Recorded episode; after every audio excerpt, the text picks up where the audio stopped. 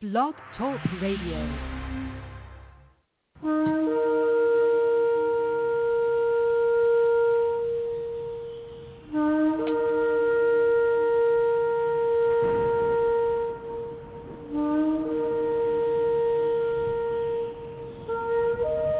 And now I present to you that international Bible teacher of teachers, Seer Israel of Seed Royal. He will utter dark sayings and mysteries which have been kept from the foundation of the world, showing us the way to go. Hallelujah, Yahweh.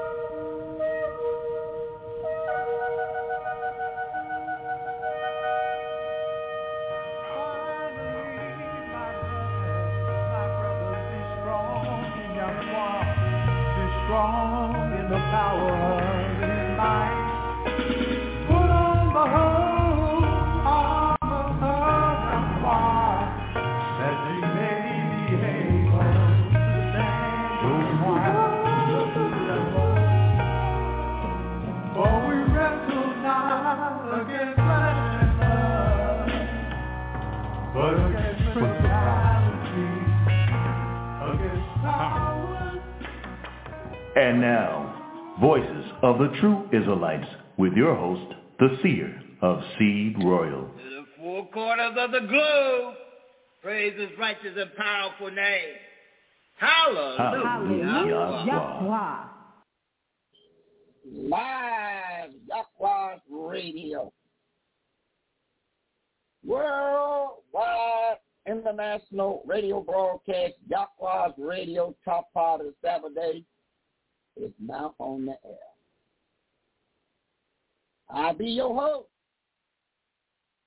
by name, your Seer Israel of Seed Royal. This is the top part of Sabbath day. This is this is the day that the Almighty have made for me and you. And you know, um, even the big dignitaries understand about this day. For your first job, uh, working as an intern with yeah. Will Smith, yes. you say to them, yeah. look, I have to have the Sabbath yes. off, yes. which may I just confess that I learned in my first meeting with Devon, all these years I thought the Sabbath was Sunday. Yeah. I've been going to church. We say worship on the Sabbath, worship on the Sabbath in the Baptist church. And you corrected me. You said, no, Sunday is the first day of the week. Yeah. Sabbath is Friday, sundown to Saturday, sundown. That's right. That's I right. I stand corrected. Amen. So you go to your first job yeah. with Will Smith yeah. and say, look, I'm really excited to be here, but well, I have to have Friday. Friday night, sundown, Saturday night, sundown off. And what you go through brings what's already in you out. Okay. So what path or religion are you mm-hmm. in your pursuit of perfection with God? what what, what, what um, are you? I was raised Seventh-day Adventist. Okay. And what um, does that mean? Seventh-day Adventist is a Christian denomination, mm-hmm. and one of the things that we believe is observing the Sabbath. Mm-hmm. Uh, so from a young child, you know, being brought up, I was always brought up with Sabbath observance. So Friday night sundown and Saturday night sundown, as mentioned in the Ten Commandments, remember the seventh day to keep it holy. Uh, and then also Jesus uh, observed Sabbath as well. Yeah. So it's one day where I don't check my emails. I don't respond to work calls. I don't read From script. Friday night. Friday night, sundown. Sundown. To Saturday Friday. night, sundown. Yeah. No work. You don't check your emails. No.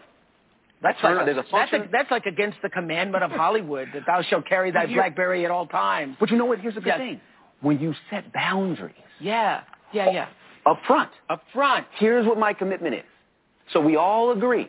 I Before love this, Before we even Devon. take the job or go yeah. down the road, yeah. here's the commitment. Yeah. Are we all agreeing this is okay? Mm-hmm. So then all I have to do is just make sure I keep the commitment. Yeah. Because the moment I break it yes. is the moment they realize, oh, well, he wasn't that serious. Mm-hmm. But for me, Sabbath is a time to recharge. It's a time to rest. It's a time to spend time with my family. Uh, it's a time to spiritually reconnect. Yeah. Um, it's incredible.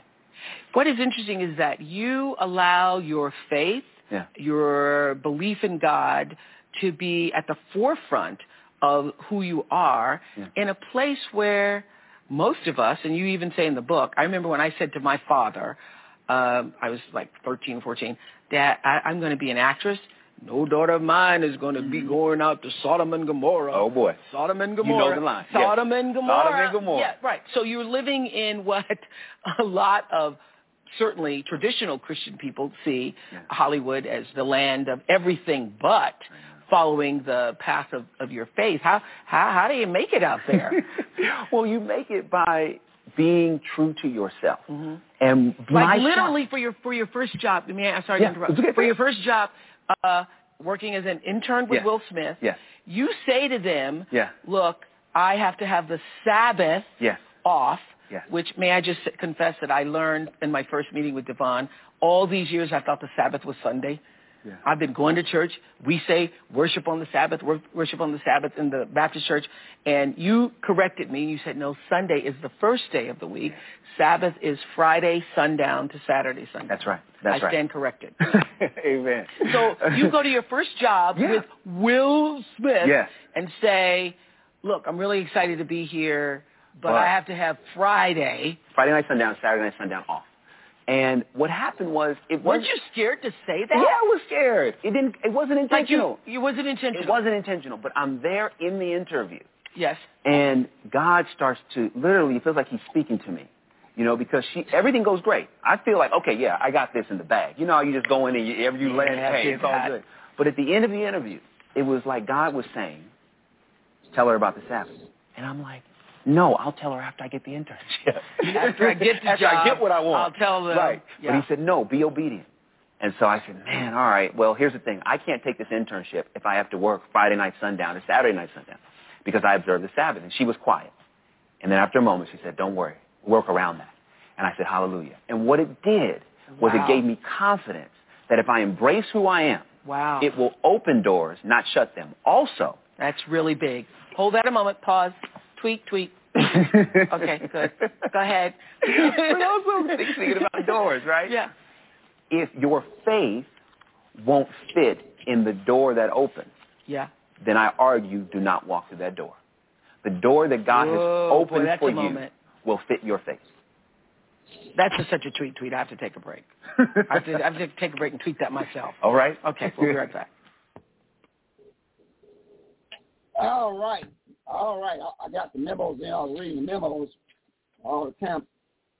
Uh, South Carolina, it's a go, ready to go.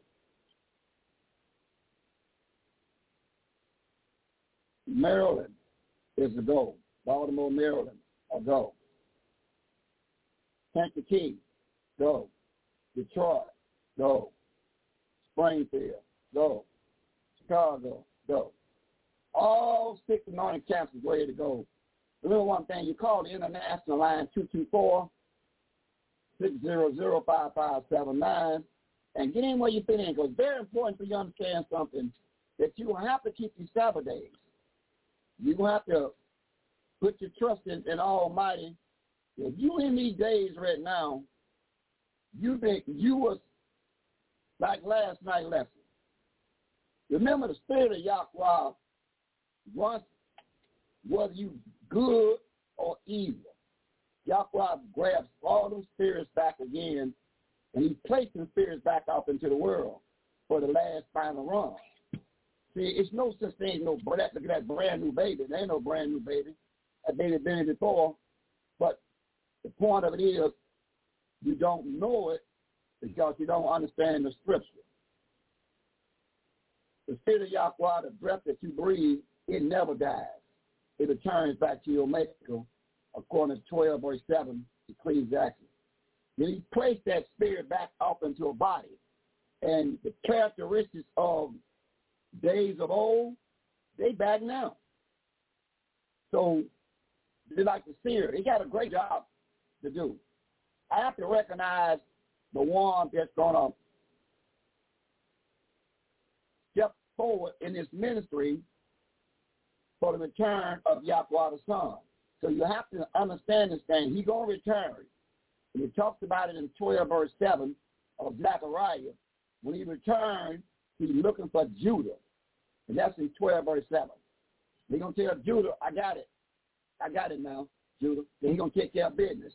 That's why it's very important to understand what tribe you're from, What is your lot? L O T. What is your lot? What What is your purpose? What is you here for? See, you need to know these things, not just, oh, yeah, I'm just kidding. No, no. But if you find out that you got a spirit in you that's not correct, then you need to be, remember, the children of Israel got an open door on repentance. So you got a time to get it right by repentance according to Acts three nineteen. Before that day of refreshing, repent. But you got to know what you're repenting for. You got to understand all this good stuff. That's a great thing. So, um, we, you know, so I'm ready to take care of y'all for all the business. Because I know my role, I have to be able to spot all the ones of old through the Spirit. I'm going to tell you something.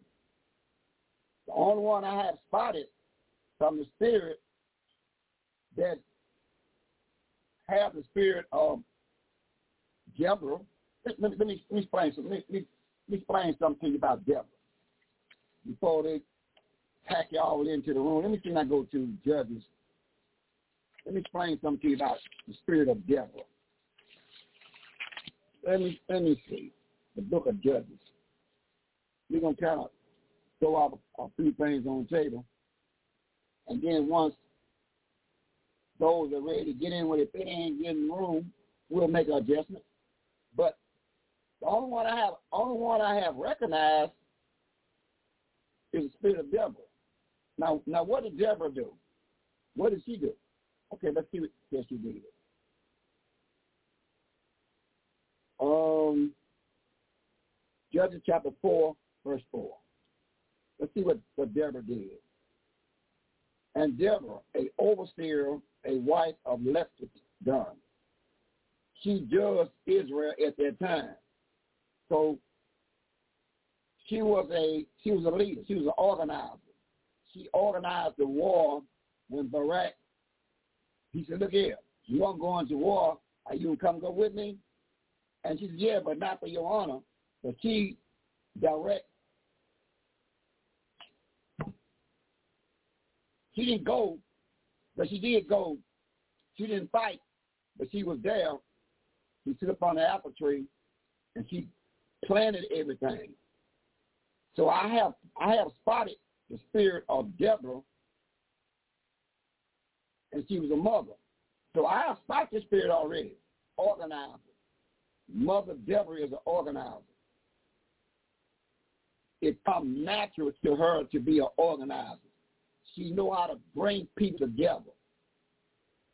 And she know how to set up programs. That's her strength. And that's the same thing about, I don't stop Deborah. You know, last night lesson, I was looking for, we were dealing with David, but we didn't get a chance to go no further because, uh, you know, harvest is plenty, but the labors is fruit. You know, I don't know, do you be burning out the readers or whatever. I don't know. You know, the big dignitary said they'll read. No, we don't want y'all to read because you're going you're gonna to be saying Lord God and Jesus and he's coming all over the place. And no, we don't want you to do that because one thing about it, it don't work like that. You got to, you got you got to first repent. Latter-day Saints, Roman Catholic Church out of New York, and uh, uh, Latter, Latter-day Saints, and W C C, y'all got to repent first.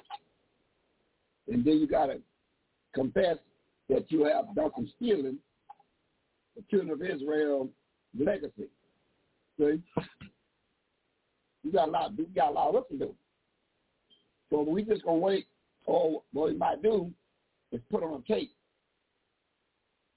until those ready to step up and ready to get in where they fit. The seed are always ready. I just came back from doing two senior citizen classes already. That's what I do. I'm, I'm devoted to take care of Yahweh's business because, like I said again, I know what I got to look for. I know what we got to do. That's why I keep saying support this ministry. Land School Banquet Hall radio station. It needs to be on every outlet it is. Now, Sister Jay is, is looking into that now. She's looking into, into that to taking your people there. Now, I like that. I like the spirit there, Sister Jerry Israel. I like that spirit because we got to we got to get there. See, sometimes we trying to figure out, well, what's my lot? What are we doing? What comes easy to you? Whatever, whatever comes easy to you, hey, Sister Jerry Israel, that that was supposed to be doing. Sometimes, have you noticed? Sometimes people that, for example, they uh, you see how you see how the big dignitary control my microphone. Now look at they say, hey, Phil, what is our lot? Well, see, so that's why we keep saying we got to get in what we're putting in at because we need our own radio station. Now, just as I was getting ready to talk, I lost my thought now. So the big dignitary cut my microphone off, and I was talking to them. Saying, see, well, well what we supposed to be doing? What are you doing? Listen to the broadcast, and, and then all of a sudden you want some way you want to make a decision. You got to make a decision, but, but you got to come clean and make a decision. You got to repent and make a decision. I, I mean, what you got to do, uh, big dignitary? You got to come clean, and you got to make a decision on understanding your lot in this Bible. See, everybody got a lot in this Bible. You got to know your purpose. Like they talk about your purpose. You got to know your purpose. See, and still know his purpose is. He knows what he's supposed to be doing.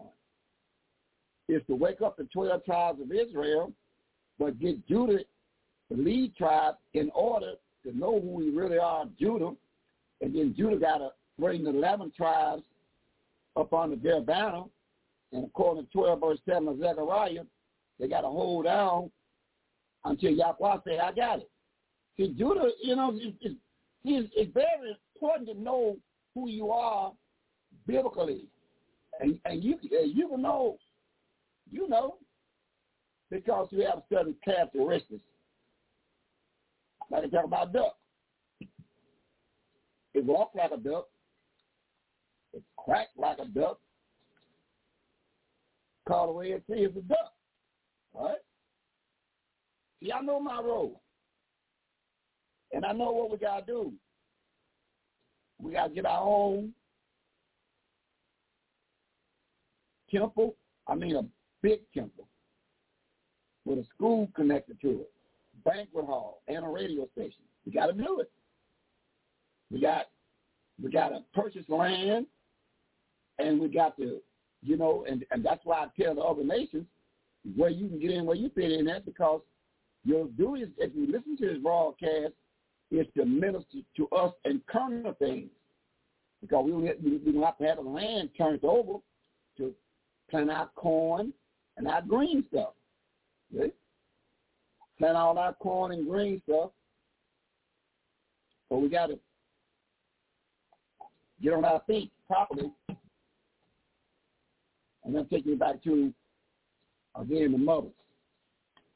Mother D up Israel and Mother Deborah. Listen, we got to change our diet. We cannot eat what the world strives for us to eat. It's only going to mess us up. If you got, see, kidney kidney problems, liver problems, it can, it can be caused by dehydration too. It can be caused by diabetes, too much sugar intake, too much starch eating. But now, how do you flush that stuff out? You got to cleanse all that, all that out your stomach, out your body. You got to cleanse it out. See, not taking Doctor Cook's pills. You got to get you some um, blueberries, apple, at least a half, a, and drink at least a half a gallon of spring water. Make sure it's spring water. Now, all these are here, the toxic, the toxic, um, blueberries, apples, and grapes. So you're supposed to have that in your diet. That means if you want to go for the win, you got, you got to flush. You got to flush all that worldly food out your, your system, because you was getting a dietary. Once you understand that you bloodline, you're children of Israel. You cannot eat. And I'm saying something. Prove those things wrong. Go on a watermelon and corn diet. Watermelon and corn. Spring water and exercise. You know, go to your computer and find out this thing called a stepper machine. It's called a stepper, air, or air stepper. Where it, it don't cause no stress to your legs because you are you running on the air. And and what you're doing, you're bouncing your blood up. You're shaking that blood like a milkshake, right? Right? Milkshake. Check your blood up. Check your blood up.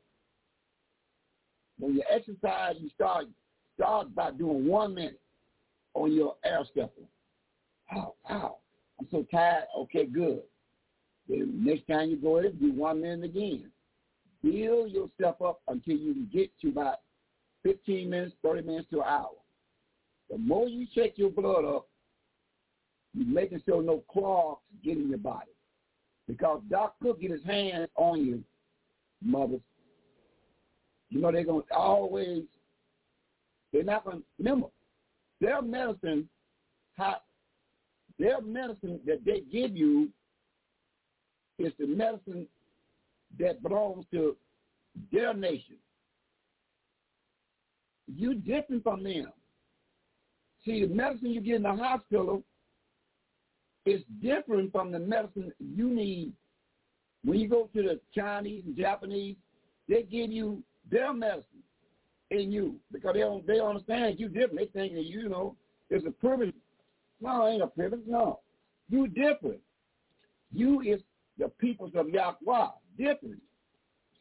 You got a whole different makeup. And once you understand that, you will, you, you will stop, you know, eating stuff that you gonna at least try it, right? You will at least go try fifteen days of not eating no chicken, cow, and hog for fifteen days, and make sure you um go on a watermelon diet. But see, you know, that again, where you try to get watermelon at? See, you can't find none right now. Can't find none. Now if you pay a little, now I went into a store. I said, hey, I see you got watermelon. Why you got to cut it into quarter pieces? How much it cost? I went in, I stopped by the store today. You know they want for a quarter piece of watermelon? seven thirty-nine. A quarter piece of watermelon, seven thirty-nine. So you see that?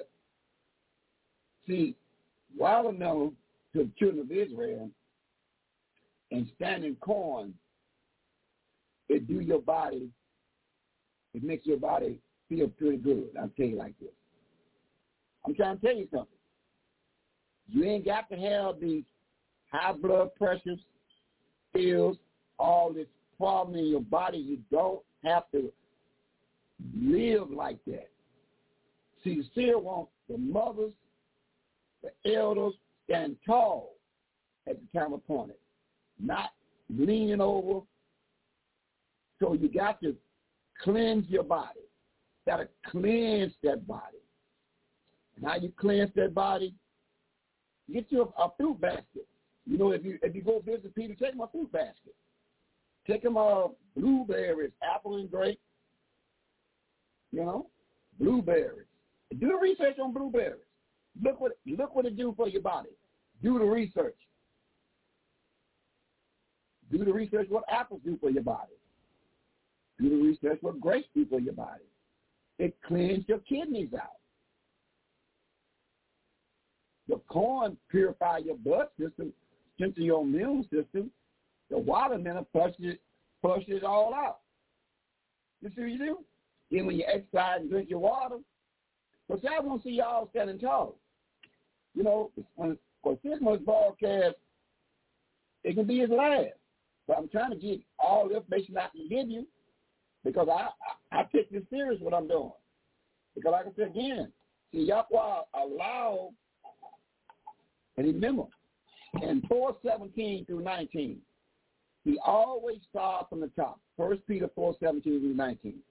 He'll knock down leadership to see what you do. See, but it's not me to tell you where I'm going and where I've been. It's just going to make no difference. But I'm telling you, well, Yahweh always starts.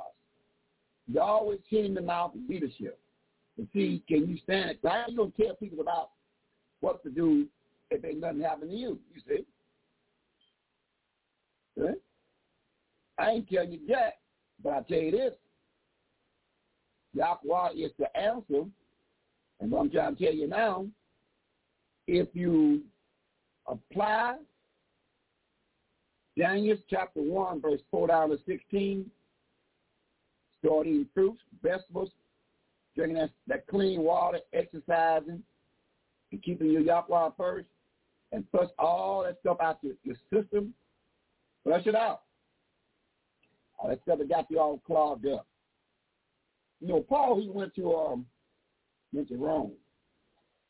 The only reason I'm talking now because right now, on the left side, those that will come in and do some reading and chop out a Saturday, you know, they, they've been entertained by something else. So I got to talk for a minute. Then um, as I get to talking, if those on the left side don't come in the room, so sometimes, you know, you know what W C C will do? Big dignitaries will do? They'll allow you less than ten minutes to get into the room. And if you're not in the room, they'll block you out for the rest of the night. They'll do that to you, too. See, because I, I, maybe the reason why the left side ain't ready to go, the right side is filled, over nine hundred thousand strong and counting. But on the left side, it's slim. You know why? I can't read. I can't reach a big dignitary's mind. They might have put a block on them. I found out later on. Did, did they block you out of the room or what? I don't know. That's why I said listen. I don't know. But we'll talk a little bit longer about some things you need to know because that's what I said. You come and do. Come and edify you. Let you know one thing. We have the answers for you. As is written. We can't tell you where we're going, where we've been. That, that, that, what did God do with anything? What you need to know is how to get salvation, which gets you some eternal life. We're going to show you how you get some salvation to get eternal life. But you got to do something. Let me, let me pull a precept on that. Let me see how I pull that out. In the book of um, Exodus. Let me show what you got to do. Now, you want some salvation? You want to get you want to be in line for some salvation? Let me see what you got to do. Let me see how I pull a precept out. In the book of Exodus, let me see. The book of Exodus, how do you get salvation? I want some salvation. Okay, let's see what he says. In Exodus chapter fourteen, verse thirteen. Let's, let's see what it says in fourteen, thirteen. Let me see. Exodus chapter fourteen, verse thirteen. Let's see what you do. You want to try, you don't know how you get salvation? You don't know. Let's see what the Bible says today. thirteen, fourteen. What I say? fourteen, when I say fourteen, what I say again? Let me see what I said again. So, that would, uh, that with those here for a minute. I see extra something, put my mind just in, about this salvation. You don't know how to get salvation, huh? Okay? Let's see what's written in the Bible. How do we, how do you get some salvation?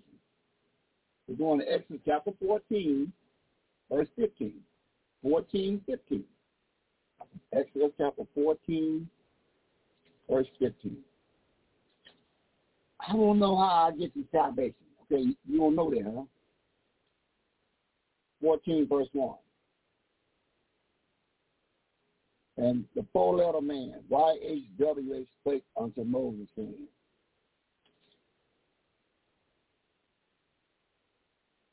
what did he say? Um, verse fifteen. What did he say? What did he say? He said something. fifteen. And Yahweh said unto Moses, wherefore cry unto me? Speak unto the children of Israel, that they may go what kind of way? Forward. And that's what Moses said to them. Go forward. Okay? I'm looking for salvation. I'm looking for salvation. Verse thirteen. Tell them to go forward. Verse thirteen. And Moses said unto the people, fear ye not. Stand still. Did he say? Stand still and see the salvation of the four-letter man,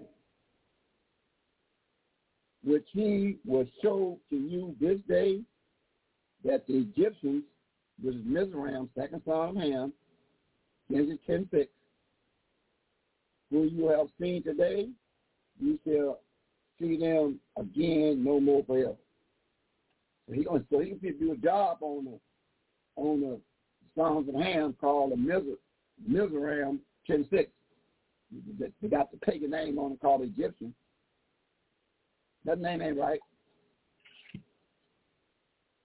It's a whole lot of things not right. But we come to show you what's right. But salvation, you got to stand still and see the salvation of Yahweh. Now, I'm going to precept that. I'm going to go to Saint John chapter four. You know, sooner or later, our elder, he'll be on the broadcast in a few minutes. He'll tell y'all about the broadcast and all that good stuff. I want to precept that now. Stand still and see the salvation of Yahweh, right? But but but you know what? He got an order about everything. This is one of the greatest mystery in teaching. An order about salvation. We go on to the fourth chapter,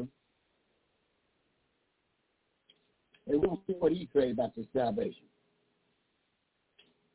We're going to Saint John chapter four, and we're going to look at a verse called twenty-one. Let's see what it says.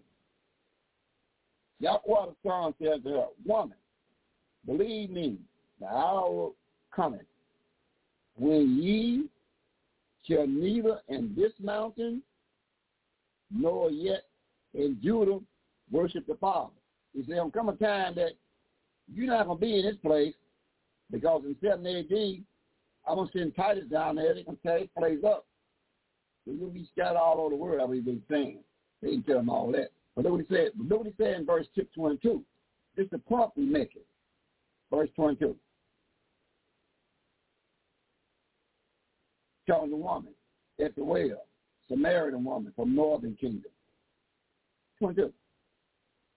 You worship ye know not what.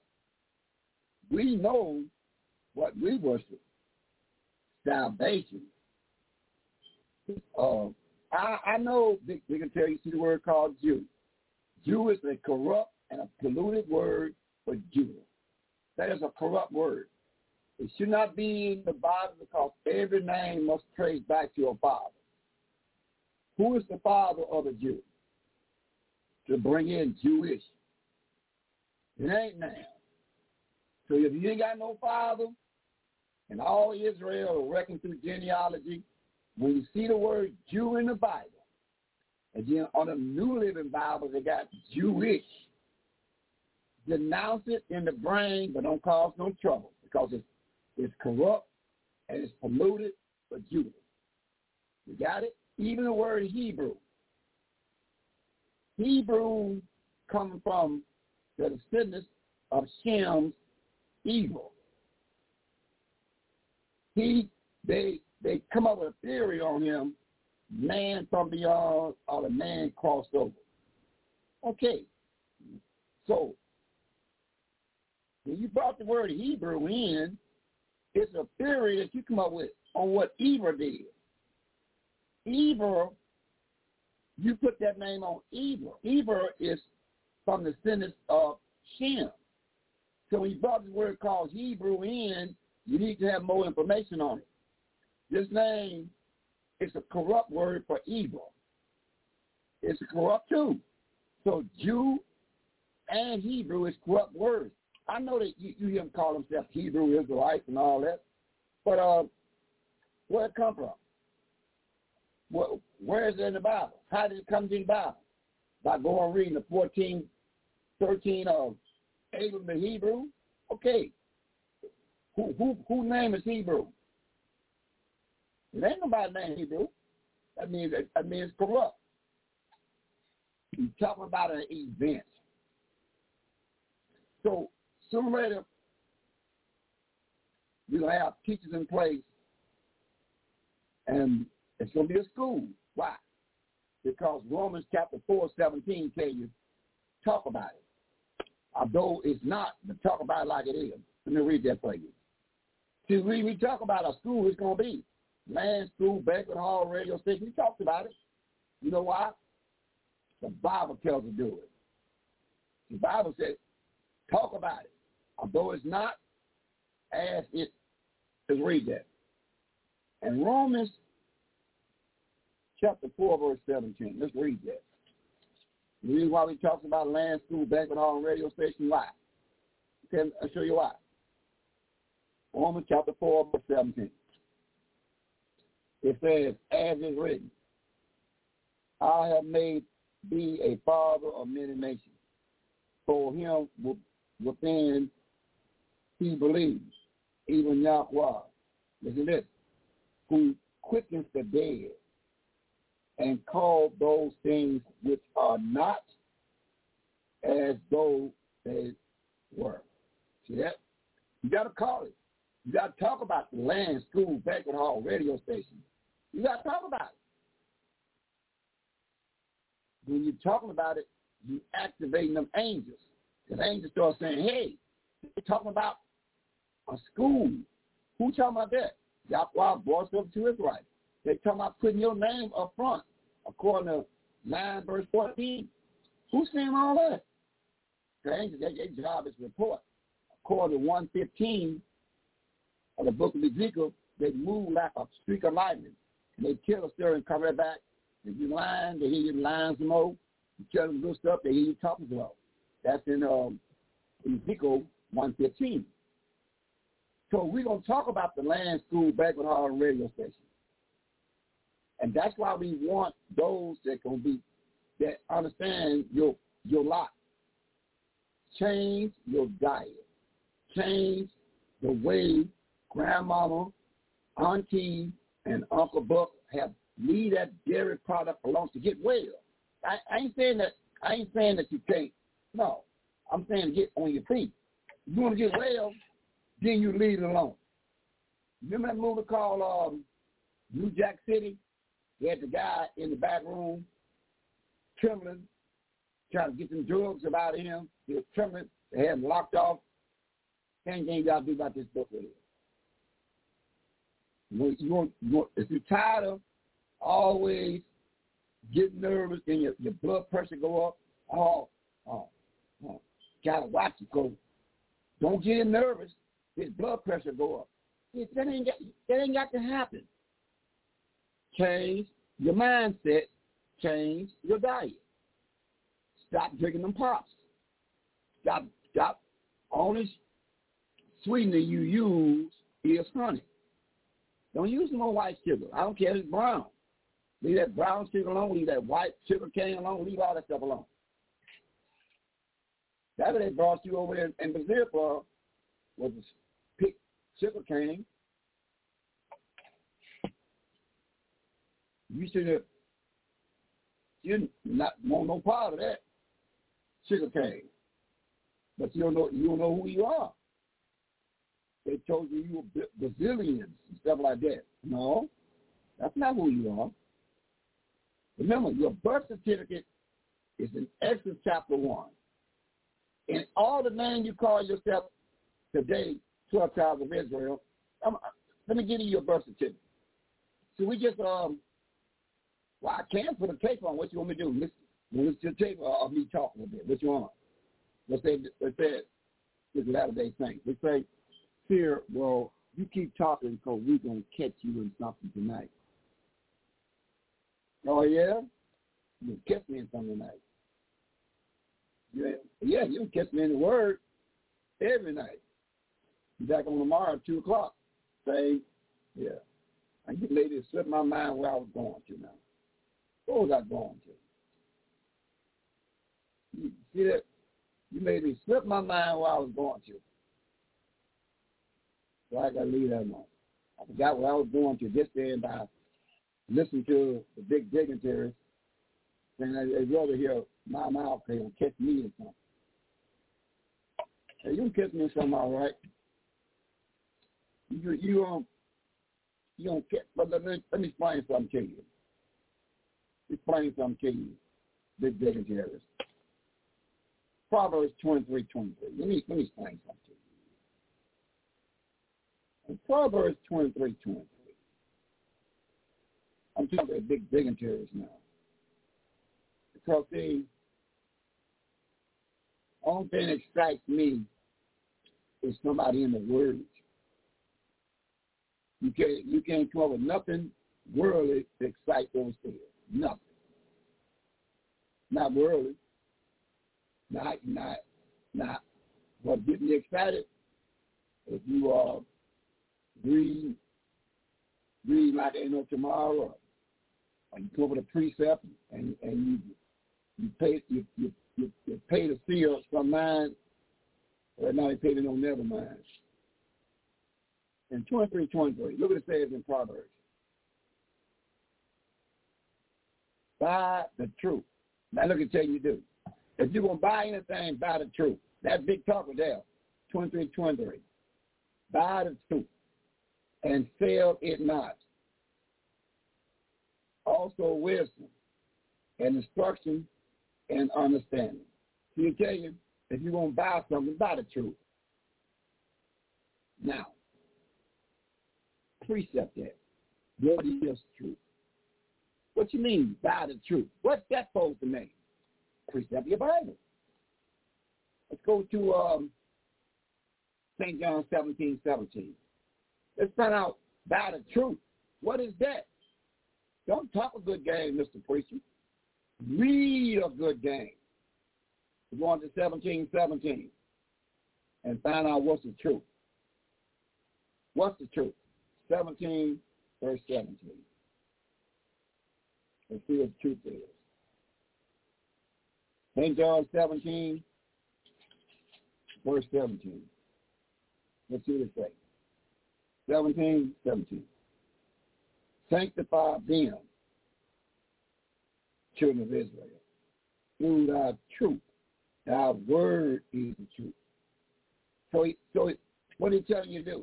Buy this. Buy what? Buy this word. Buy this word. Buy what those seers are trying to bring to the table. Buy this.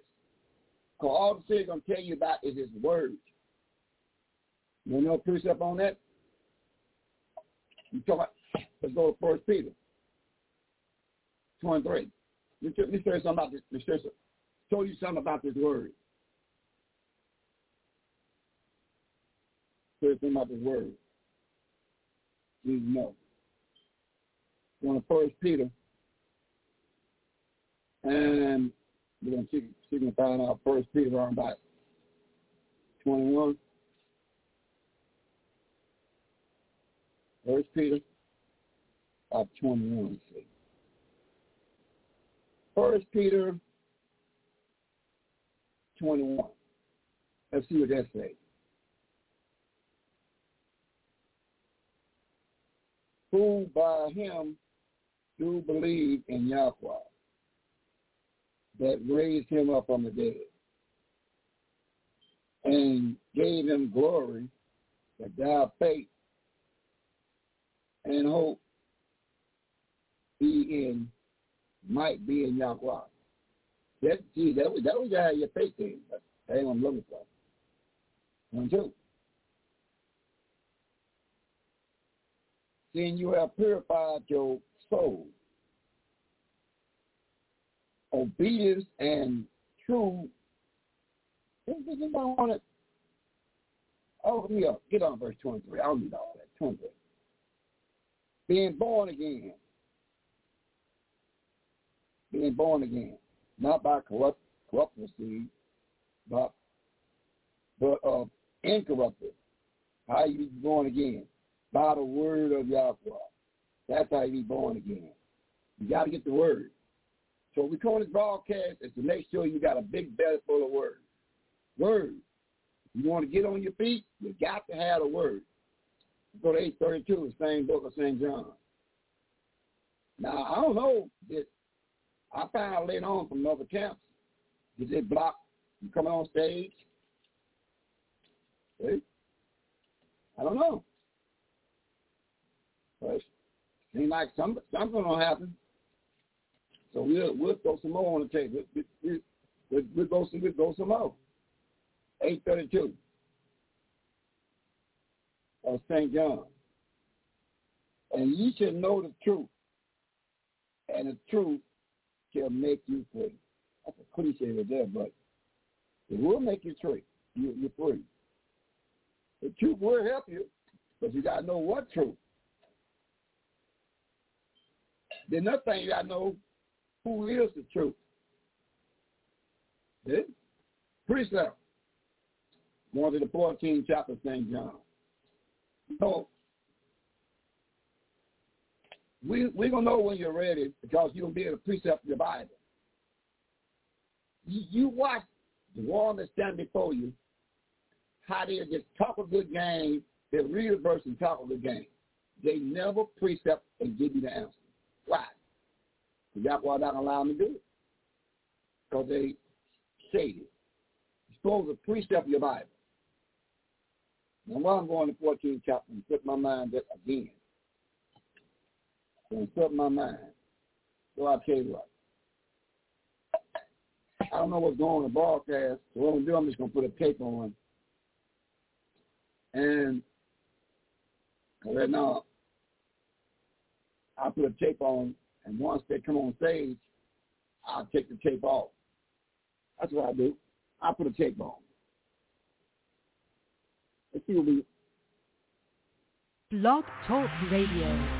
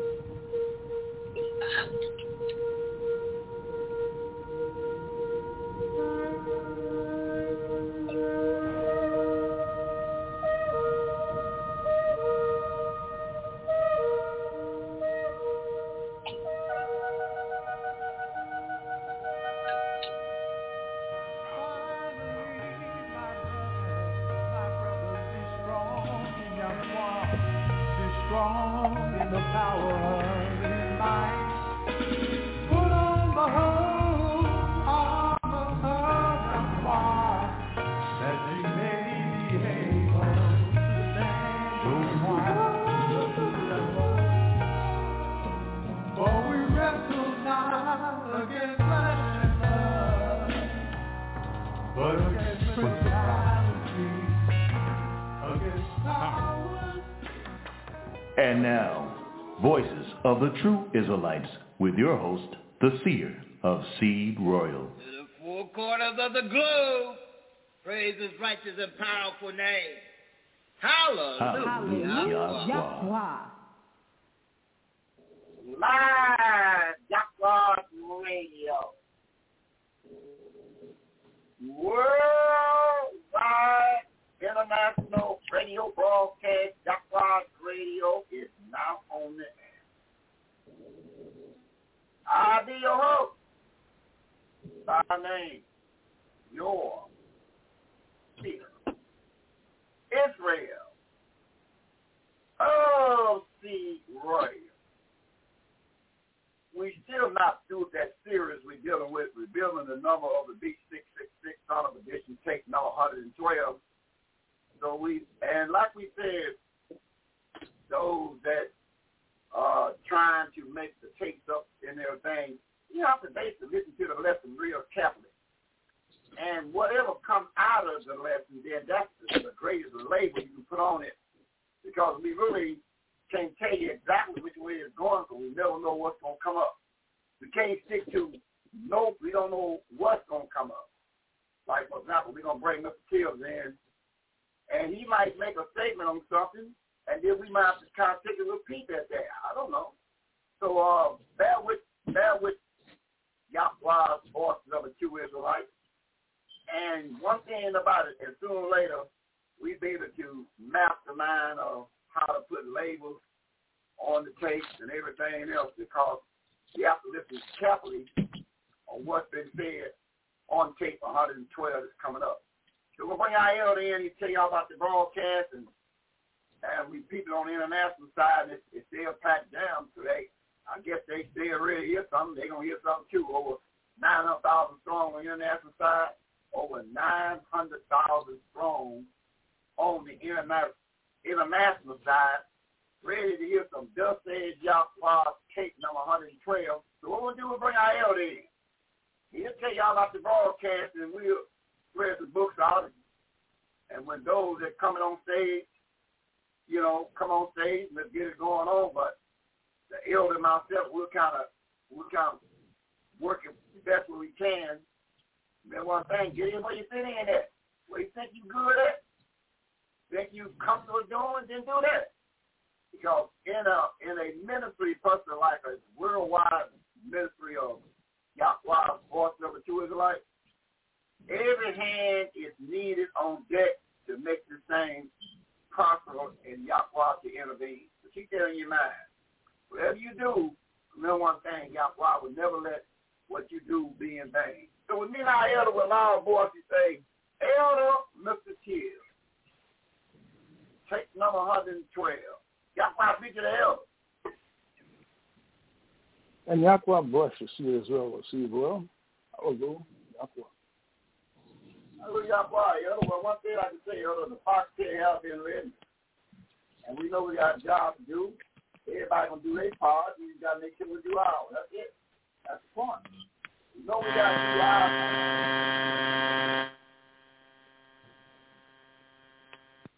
We know we gotta do our part. So that's all I can tell you. So, um, hey, Elder, whatever you want, whatever you want to address this national audience on take number one twelve. Take your time here. Let me drink a little herb of tea and get myself prepared to see what you say and which way you're going to do take number one twelve. So, L, look at you. Y'all probably be with the world listening. Over nine hundred thousand strong that listen to you. Come on. Once again, Yahweh bless you, Seer Israel, and thank you for bringing me into tonight's broadcast. As you say, among a cast of over nine hundred thousand listeners. And I have to say that's a good thing, because we have been off the air for a bit of time. But when the people come to hear the word of Yahweh, that's what they're going to hear. I was speaking to a gentleman earlier today uh, before we get into the program. And this is about learning also. Generally, most of the time, when Yahweh reaches his hand out to bless you, you notice that whatever you do in the learning process becomes a bit easier. And that's told us in the book of Matthew, which we'll probably get into that a bit later. Matthew twenty-five. Just read that chapter. You'll see what it explains.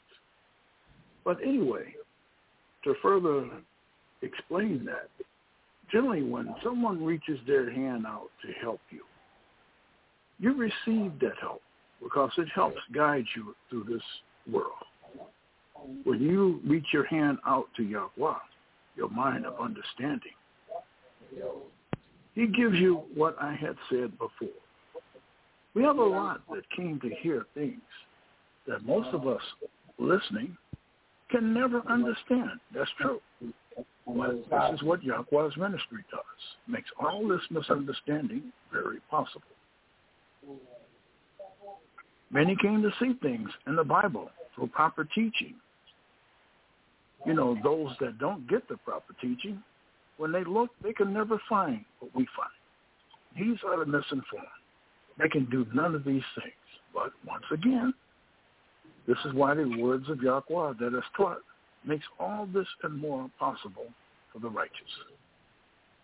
Because we have to be aware, by knowing the scriptures and the Bible precepts, we're given the knowledge to know. We have many out there that camouflage evil or confused teachings and use an overly loud bump the gums contest for their method of righteous learning. This way they try to force you into their way of understanding. Even using the Bible scriptures as verbal weapons against us that know. Because we should remember, as it has been said before, the seer put it out there, we're looking for the best. But the best is already here. We're waiting for the rest to come. And the rest of those people that needs the words of Yahweh. We have to know that in First John chapter four, verse three, this is every spirit that confessed that Yahweh the Son has come in the flesh is not that of Yahweh. This is the spirit of the anti-Yahweh. For you have heard that it should come, even now already is in the world. And this is what makes things so tough, that misunderstanding. Everybody trying to give you their way. Well, it's not their way. It's the Bible way. We got a reminder in Matthew chapter twenty-four, verses four and five. For it says, Yahweh the Son answered and said unto them, take heed that no man deceive you. For many shall come in my name, saying, I am Yahweh the Son, and shall deceive many. And that's what I was trying to explain before. But using that method, we look and see what it says in the Bible about the same thing I talked about. But this is one of the reasons why we asked you. And remember, it's the non-righteous job is to lead you astray, like a man I spoke of once before. They tried to deceive the elder, using all kinds of lost and confused understanding to convince me to follow his direction. You have many people out there like that, believe me, even some pastors. So we're here to help guide you through these dark times of loud bump the gums for righteous learning and mistaught Christianity. We welcome and thank you for attending another live broadcast of Yahweh's ministry that comes to you live and open to you always with new and exciting topics from the King James Bible, and first and foremost about Yahweh's Word, which we're finding Yahweh's Word confuses a lot of people, angers some. They even asked us, how can you guys get this much information out of just one book? Well, it comes from connecting the books, your health, foods you should eat, keeping the Sabbath days, all this and much more we get from this one book, because you have not. This information you came to seek and have to look no further, because you have now found it in the voices of the true Israelites, tribe of Yahweh. We're open unto you for this learning on the normal days, the times from six p.m. to nine p.m. And those normal days are Sunday, Monday, Wednesday, and Thursday. Having no class on Tuesday unless we have a high day or a special event. However, Sabbath class we do have. The top part of the Sabbath is Friday. The class time starts at seven thirty to ten thirty. And the bottom part of the Sabbath is Saturday. We have a temple class at twelve p.m. and an online class at two to five p.m. until the temple members desire to leave. Now, we also have a website address. Generally, when we announce these things, it becomes almost like second nature. A lot of people listen to what's being said on the commentary, and they just listen, but they don't receive it properly. So we generally try to emphasize that so it does sink in a little bit. You know, like I said, we have a website address, and when you use this address, or any one of your devices, then on the search line, enter try yahweh dot com. The reason for this is after you click enter, just under a big line, you will see some choices. Now, one of these choices will be tithes and offerings. The step to get into tithes and offerings is click where it says donate with PayPal. That's step number one. The next step is click send. Enter the amount that you wish to send. What's a message if you like? You can also include a message for the reason why you're contributing. And when you do, may Yahweh bless you. Doing this, remember also what it says in the book of Psalms, chapter ninety-six, verse seven, and verse number eight. seven says, give unto the Yahweh, O you kindreds of the people. Give unto the Yahweh glory and strength. eight. Give unto the Yahweh the glory due unto his name. Bring an offering and come into his courts. Now, I always remind everyone that when you join this, to remember that Yahweh loves a cheerful giver.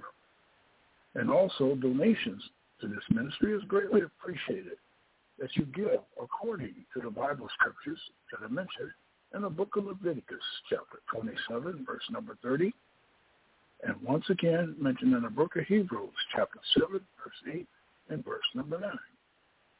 This is done to keep this ministry bringing you thus says Yahweh live.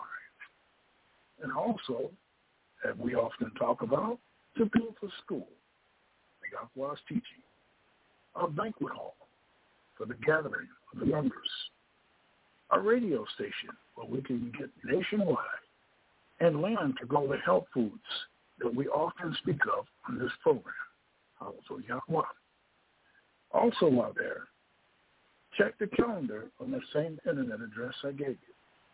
The calendar will help keep you, your family, and friends in tune with the feast days that come to us throughout the year. We also have a live program, which is a feature that's available during live broadcast time. To get there, three words this time, Yahweh Radio Live. And after click enter, once again, look for Tribe of Yada, Voices of the True Israelites, Tribe of Yada, and click the red live button. As soon as it appears, you'll be right into our live online broadcast. Also, we have a few numbers you can call with Yahweh in mind. The first being our live conference room number, which is three one nine, five two seven, six zero six five. The other number is two two four, six zero zero, five five seven nine. This is our international number. You can call and leave a message on those Bible scriptures that you may have questions on, which can be answered by any one of the sixty-nine accounts of Yahweh's ministry. But now also in saying that, we have to remind you, do not call this number trying to teach. I'll have to remind you, you only hear a discouraging click followed by a doubt. Also, by calling that same number, you can order the twelve programs via the twelve Tribes of Israel on D V D. Just make sure we get the correct name and the correct address, and you will receive it promptly.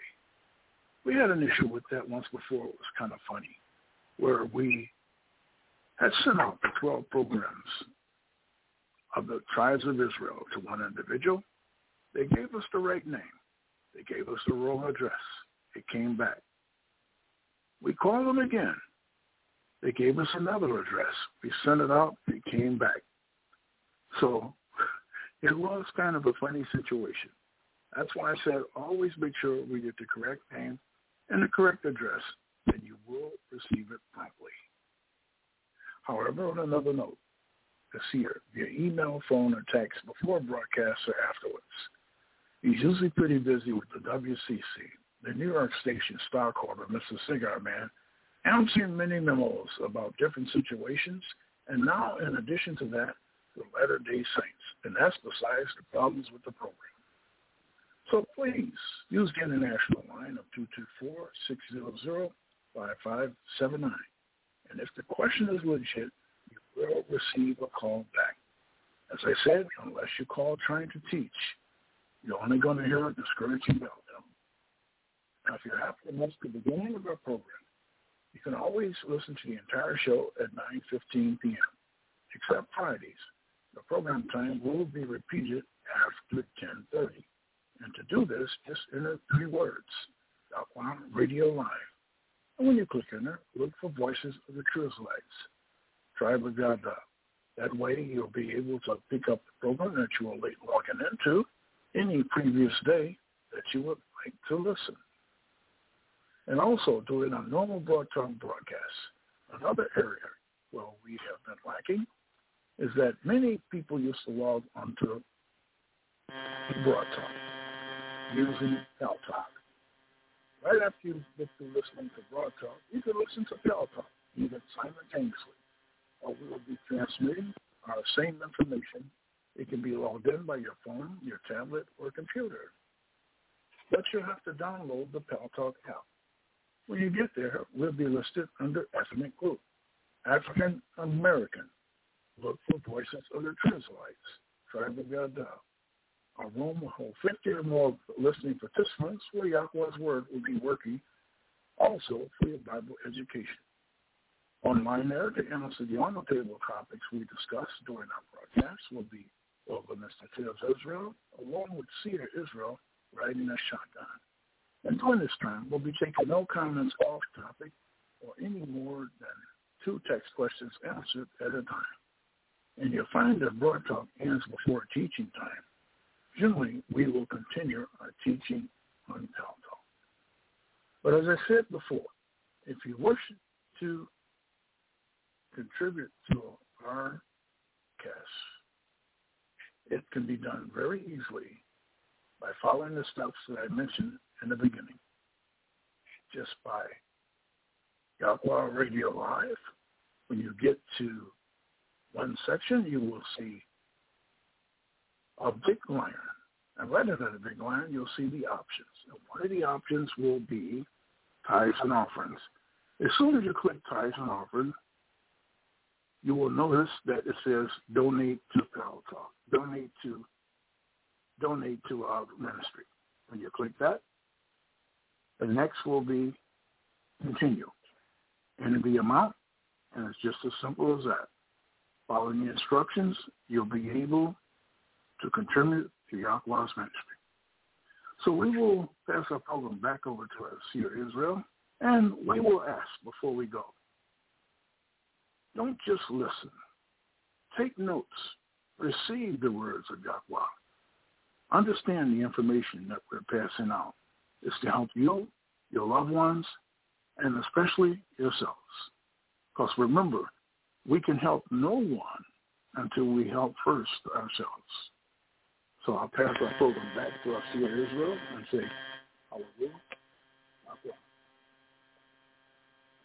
All right, yo, that was excellent on your part there. You know, you, you, you kind of growing into it in grand style in your position. That's a great thing. So awesome. Well, we see uh, the young line Micaiah, but we know he's not he's up on the road a little bit.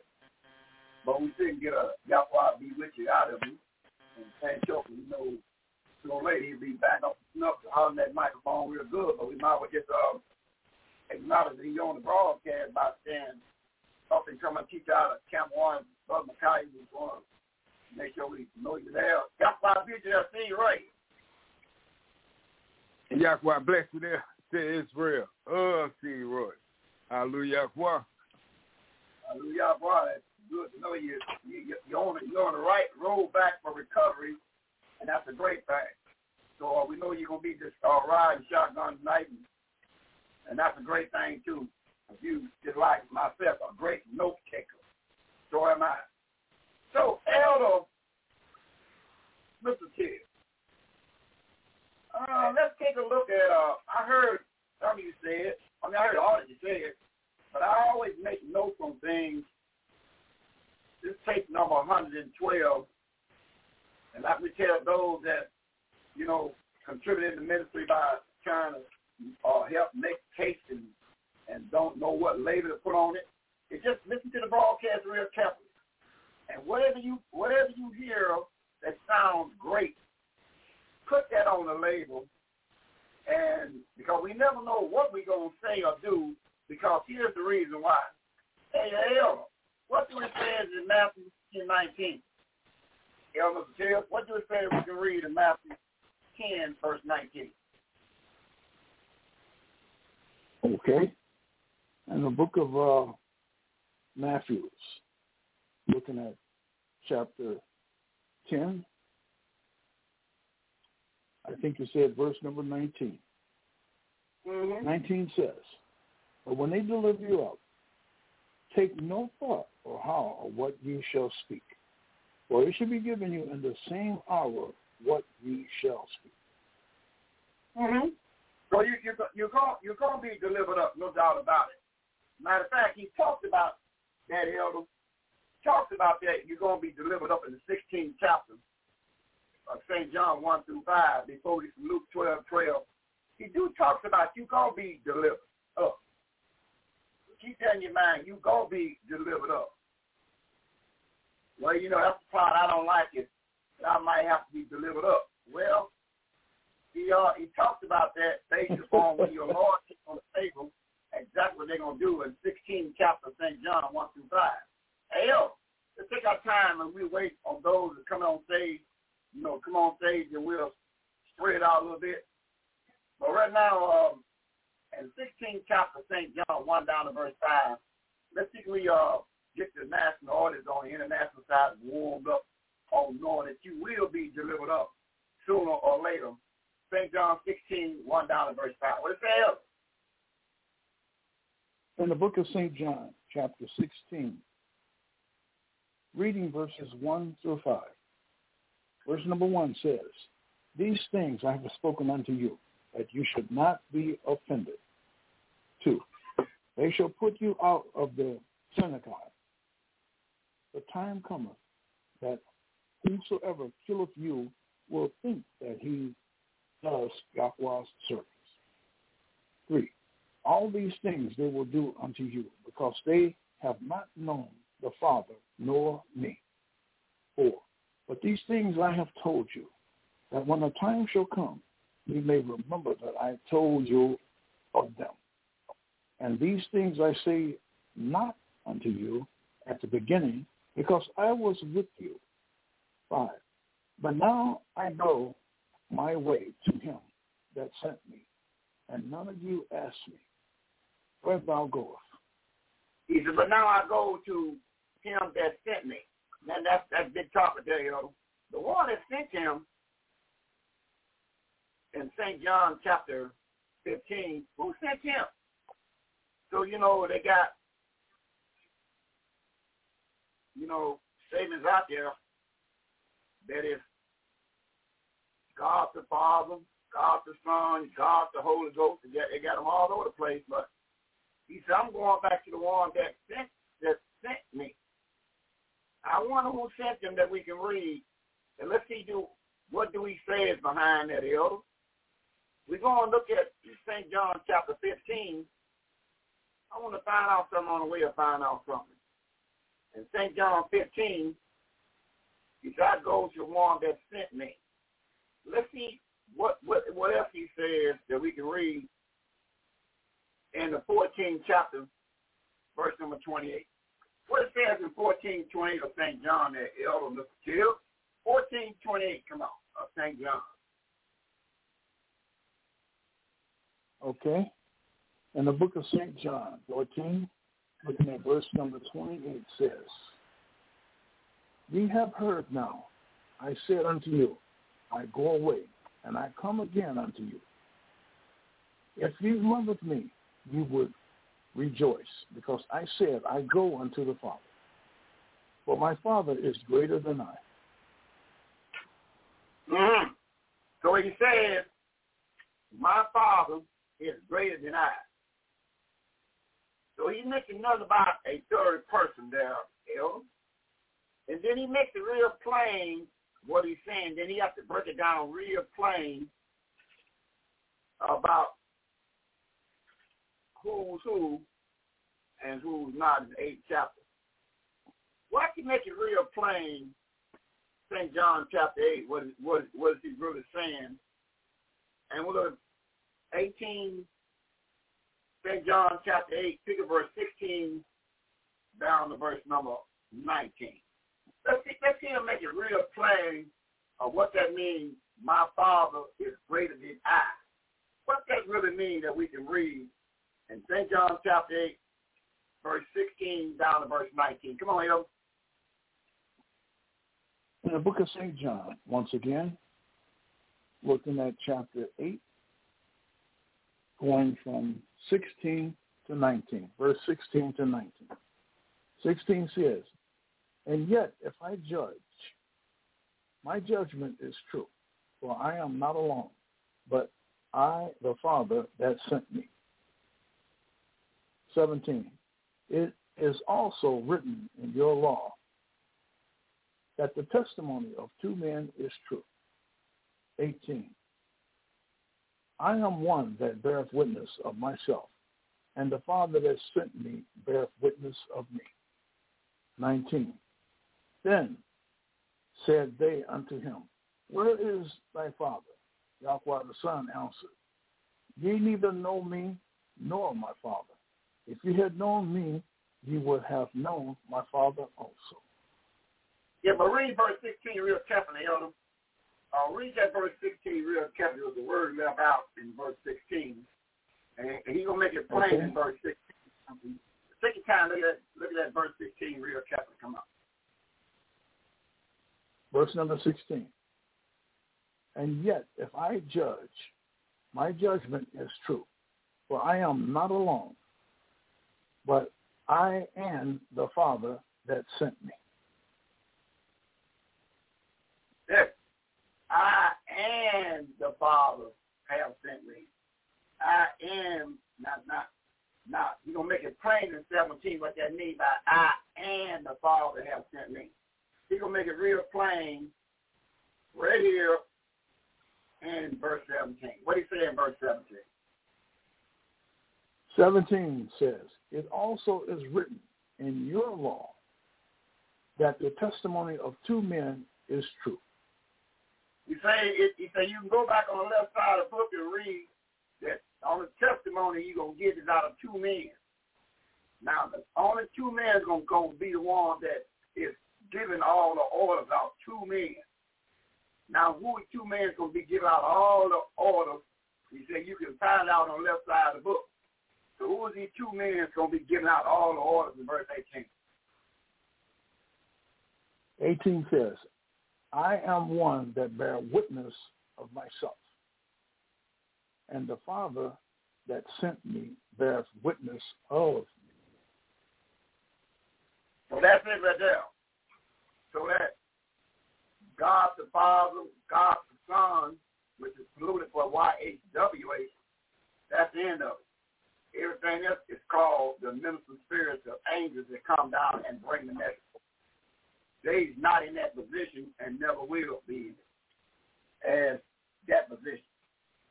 Now, but you got somebody can be in that position if you learn this uh, word to understand this word. Look what he says in prophecy. Angel came down and told David something. And eighty-two verse six there, He, told, he looked David eyeball to eyeball and said, "Son, he's David. Do you know I was sent down to tell you something, David?" And look what he says in eighty-two verse six of the book of Psalms. The angel is bringing this message down to David. And in Psalms eighty-two, going to make a profound statement to David. And what he says, we can read in eighty-two, verse six, uh, of Psalms. In the book of Psalms, chapter eighty-two, verse number six reads, I have said, ye are Yahweh, and all of you are the children of the Most High. Oh, so he did. So it is some. So this is called letting you know that you that you are Yahweh, and all the children, uh, and all the children of the Most High. So he's talking about a people that is to be Yahweh once they understand their rightful position. So a thousand years later, he came in the body, elder.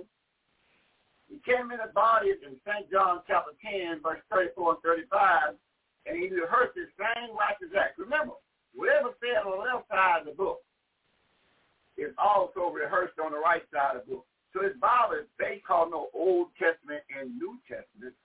This is a continuation of writing up to ninety-six A D After ninety-six A D, the Almighty Father that wrote the book, according to Revelation chapter five, and gave it to his son. The story has been told.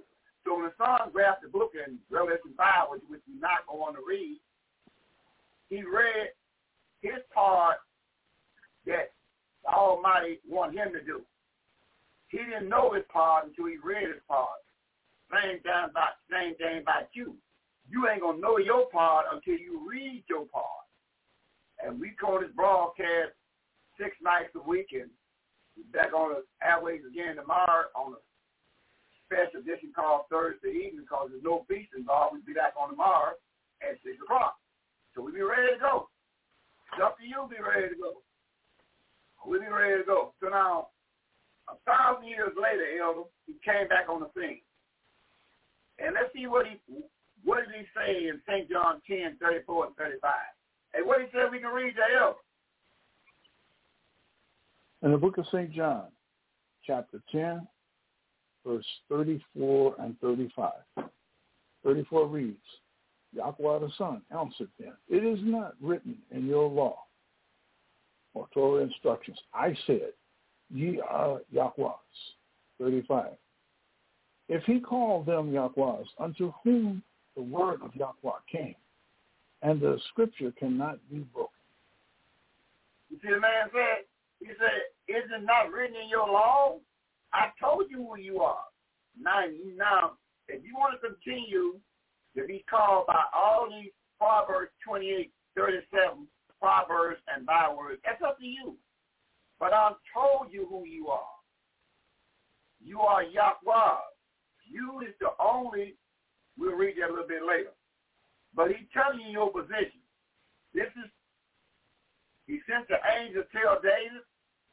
Then he came in the body and looked his twelve followers called disciples, eyeball to eyeball, and told them, you are Yahweh.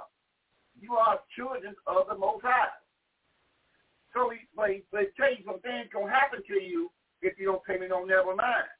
Now let's come back and find out. And we see Mother coming on the stage, so we'll bring Mother in shortly. But he said, this is what's going to happen to you when you pay him no never mind. Back to Psalm eighty-two, verse seven. Let's see what we can read eighty-two, verse seven there, elder. Psalm eighty-two, verse, let's see what will happen to you if you keep on paying them no never mind. eighty-two, verse number seven. The book of Psalms, chapter eighty-two, reading verse number seven. seven says, but ye shall die like men, and fall like one of the princes. And fall. He said, but like you will die like men. And you're going and you gonna fall like one of the princes. And that's Satan the devil. You, you're going to mess around and pay the order of Yahweh no never mind. And you're going to fall. Because when you, to be addressed, you're going to be addressed when the other nations see you as children of Yahweh. That's how you're going to be addressed. But you're not addressed that way now. Correct now, when they address you now, they call you African American, Negro, and color, and Christian, and Muslims, and Jehovah's Witnesses, and stuff like that. They call you all type of things that when you do the research on it, don't none of it add up. So once you understand who you are, you're out of poverty. The Psalm said, you are Yahweh. The angel told David, you are Yahweh. But you're going to fall, you're going to fight men and fall like one of the princes. Why are you going to do that? Because you're not going to pay the Bible, no never mind. See? So we're going to bring our mother in, and we'll talk to them on, on everything. And like I said, those who making the labels on the tape, listen to the broadcast, and whatever best to put on that on that tape, fine. Put it on there, because it's going to be an eye-opener, because everything we do is pertaining to um, a other. Everything we do is pertaining to Luke chapter twelve, verse twelve. What's Luke twelve, twelve say up? In the book of Luke, looking at chapter twelve, reading verse number twelve, it says, for the righteous spirit shall teach you in the same hour what you ought to say. That's right. And so we never know what the righteous spirit is going to say and which way we go on at a lesson. We listen and we obey. So that's why we teach a spirit-led ministry. And those of the six anointed camps have the same mindset. And we know sooner or later one day it's going to be the great big school, very big triple site, school, banquet hall, because it's needed. Because our youth, right now, you had, if, we, if you look at the news or whatever happened, look at all the killing came over, look at all the stealing happened on pagan days that make no sense, according to the Bible. Pagan days. And those that got caught up into it because it's a lack of information. That's why when you see the seer, he most likely has two handkerchiefs with him. He's always crying. Because he said, why are you crying now, seer? Y'all put tears in my eyes because of things you do. Like, for example, you got people that can you do tradition. They eat hog on a January the first. And then January first is not the New Year. That's not the Bible New Year. How can how can you call January the first New Year when everything is out there that's of Yahweh's making, that off the trees, everything cringes and hiding out. Ain't nothing, ain't nothing coming out.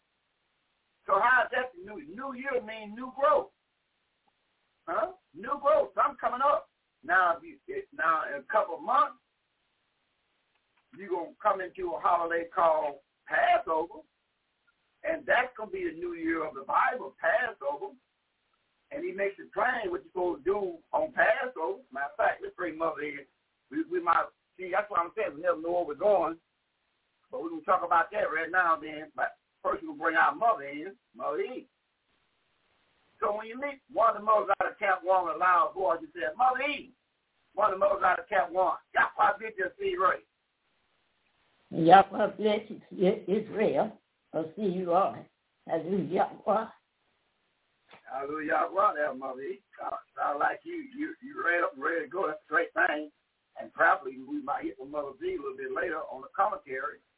And like I said, yeah, she said, I get it where I've been in there. That's all that matters to me. That's a great thing.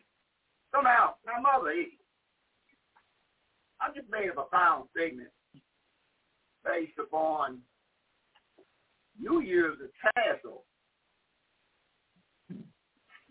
We made a profound statement.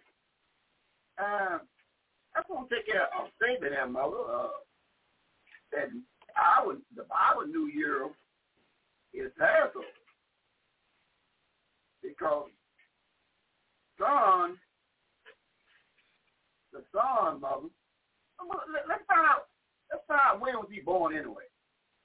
Let's find out when the son was born anyway. I mean, you know, I've seen, I've seen a lot of things out there like, uh, babies in angels and, and three wise men. I see a lot of things as you travel the bus system. You see a lot of things happen, and a lot of people they really they really believe that because they wouldn't believe it, they wouldn't put it out there. fell off, and, and, and they had a lot of hog over, over the weekend, too. But mother, they had a lot of hog over the weekend. And Deuteronomy chapter fourteen, mother. Let me, let, you know, I'm going to take a look at that real quick. Let me see if the Bible supports that, the hog meat. And Deuteronomy fourteen, mother, they had a lot of hogs. If you, if you go past, if you went past a slaughtering house, you heard a whole lot of hogs just, just seeing their brothers and sisters get mugged up in there. They said, no, we supposed to eat the filth of the earth. No, we know we know your job is to eat the filth of the earth, but we're going to kill you because our preacher wants you on, on his dinner table for, the, for a cringing day called January the first. But mother,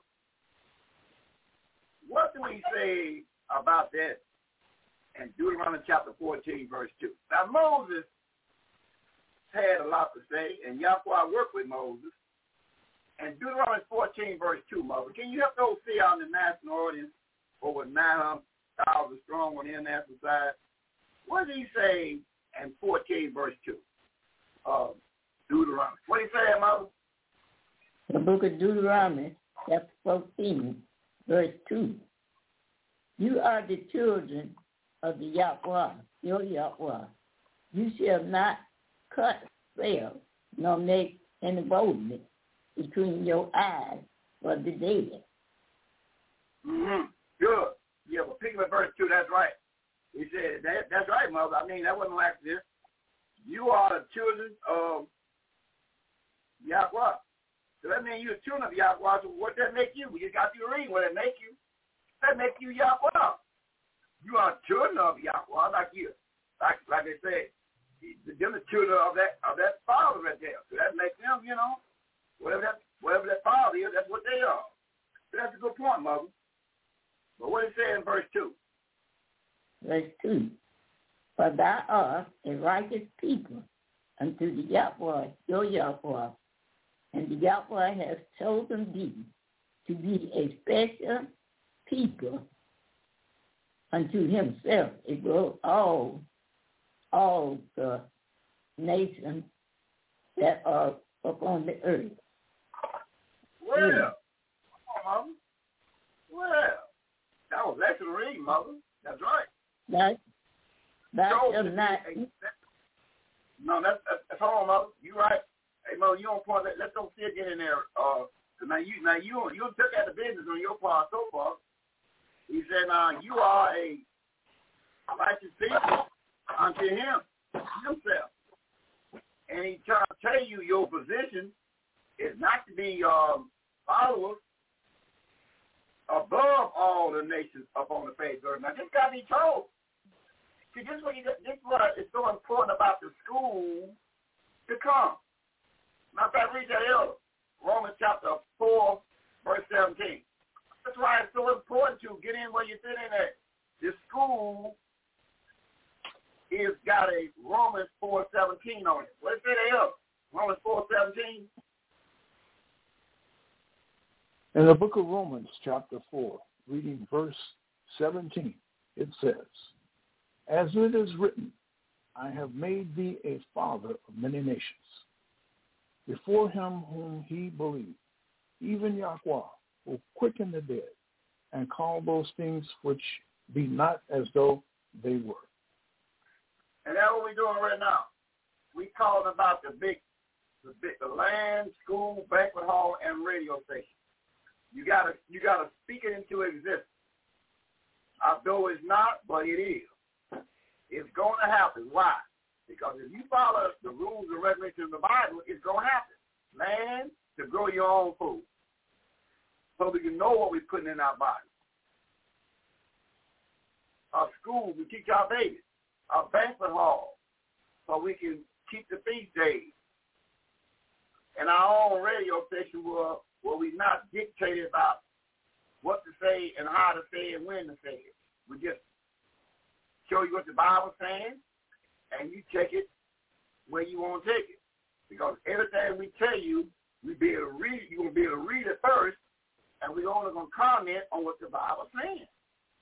That's why it's so important getting what you feed in it, because your babies is at stake. You know, you got you have babies sitting out there in the cold. Uh, what's wrong, son? Well, my parents, when they was getting me nothing for Christmas, hope it never came across his mind if we've been taught right. Understand, Christmas is pagan. New Year is pagan. It got nothing to do with no birth of Yahweh the Son. Nothing to do with it. And then the traditions about getting you eating hog on January the first, that's a tradition, but it is a, it's blasphemy if you're a bloodline Israelite. Now, the old nature can do that. But we, but Mother get ready to read what, what he get ready to say in verse two. Look what he says over here in verse number three of Deuteronomy. Almighty is talking to Moses. Look what he says in verse number three, that Moses. Deuteronomy fourteen, verse three. What did he say? Okay. But Deuteronomy chapter fourteen, verse three. I'm trying to wait for that. Deuteronomy chapter fourteen, verse three. Thou shalt not eat any abominable thing. You see that? He said you should not eat no abominable thing. You should not eat no abominable thing. That's what he said. Like, like what, Mother? Like what you should not eat in verse number eight. Verse number eight and the swan, because it divided. And the swan, because it divides the hoof, yet cheweth not the cruet. It is unclean unto you. You shall not eat of their blood, nor touch their dead carcass. He said swine. That means a pig. The pig. The pig. That's what he's saying. Pig. He said pig. You should not be eating on. on January the first or no other day, nor touch it. That pig he's talking about. He said that, that mooing off pig, that's mm-hmm. that swine, pig. He said you don't touch that pig and you don't eat that pig. That's what he said. You don't touch the pig, you don't eat the pig. They got a tradition and these big organizations, Uh, religious organizations, they eat the pig January the first. Why do you do that? You start, you start off, the, although that's the wrong time to start the year anyway. Passover is the beginning of the Bible, but you you started people off sin from the get go. Especially the Israelites. Mm-hmm. Go what it said again, Mother, in verse number three. What it said in Deuteronomy fourteen three, Mother. Deuteronomy chapter fourteen, verse three. Thou shalt not eat any abominable thing. You should not eat no, no abominable thing. You should not do it. That was the Almighty telling you to protect your body. Now, Mother, put a mark on that, Mother. No, we'll let the elder, let the elder grab that one. Just stay where you at, Mother. Hey, elder, back up to the eleventh chapter, Mother. Uh, elder, still. And look at verse eleven and two, uh, Leviticus, and then we'll skip down. We'll skip down to the last two verses of Deuteronomy. So read verses eleven, one and two, Elder. Let's see what he's saying in Deuteronomy eleven, one and two. Let's see who he's telling you should not eat nothing abominable. abominable. Let's see who he's talking about in Deuteronomy eleven, verse one and two, Elder. Was it Deuteronomy or Leviticus? Make a Leviticus, chapter eleven, one and two. There we have, Moses. Come right back here in a minute. We just want to take a look at something. One, Leviticus eleven, one, two, and twenty-nine. It. one, two, and twenty-nine. I'm taking notes so I'll remember where I'm at. In the book of Leviticus, chapter eleven, reading verses one and two and twenty-nine. One says, And Yahweh spake unto Moses, and to Aaron, saying unto them, Two, speak unto the children of Israel, saying, These are the beasts which ye shall eat among all the beasts that are on the earth. Verse number twenty-nine. It says, these also shall be unclean unto you among all the creeping things that creep upon the earth, the weasel and the mouse and the tortoise after his kind. What, what do you mean by what do you mean by a weasel? That's that old um, that thing you you got you know run up them pops. That's in the same family, the little possum. We love it. We love it for possum hunting. That's what that weasel is, possum. We love to catch possum. Look like a that's that same weasel. That, that same uh, you know, uh, that raccoon. Raccoon. We love to go raccoon hunting, possum hunting. All that's part of the weasel. He said, and nothing you're supposed to eat. You're supposed to eat no mouse. I don't eat no mouse. I might check him and show my, if you eat the weasel, you're putting the mouse and the weasel in the same family. The mouse, the weasel, the, um, they're all in the same family. That raccoon, that weasel, that possum, all in the same family with the rat. And that's what he say. And the turtle. You know what a turtle is? You know the hard shell. Well, what you going now? Granddaddy, I'm going turtle hunting. I'm going looking for me a, a, a nice turtle. You see? When you eating turtle, you might as well eat the mouse. All of them come together, gonna take something. He going to punish you. Now look, let's look at W C C. Seer, where he going to punish you at from eating, from eating a turtle? Where he going to punish you at, W C C? Where where he going to punish you at? Hey, Elder, hold that point. All right. Put it on, hey, do that. sixty-five, you know, of Isaiah. Where, where, where he going to punish you at? Let's see if he going to punish you from eating. If you eat any of stuff, you know, the weasel, the raccoon, the turtle. You might well add, you might well put your mouth with it. You got you got a big time uh, uh, a group of people. We're not gonna call them out. They make shows. They got they got they got them restaurants in they in their country. You can eat any way you want to eat. They got them. Cat, dog, rat. Go on your, just go on your computer, what you do on your computer.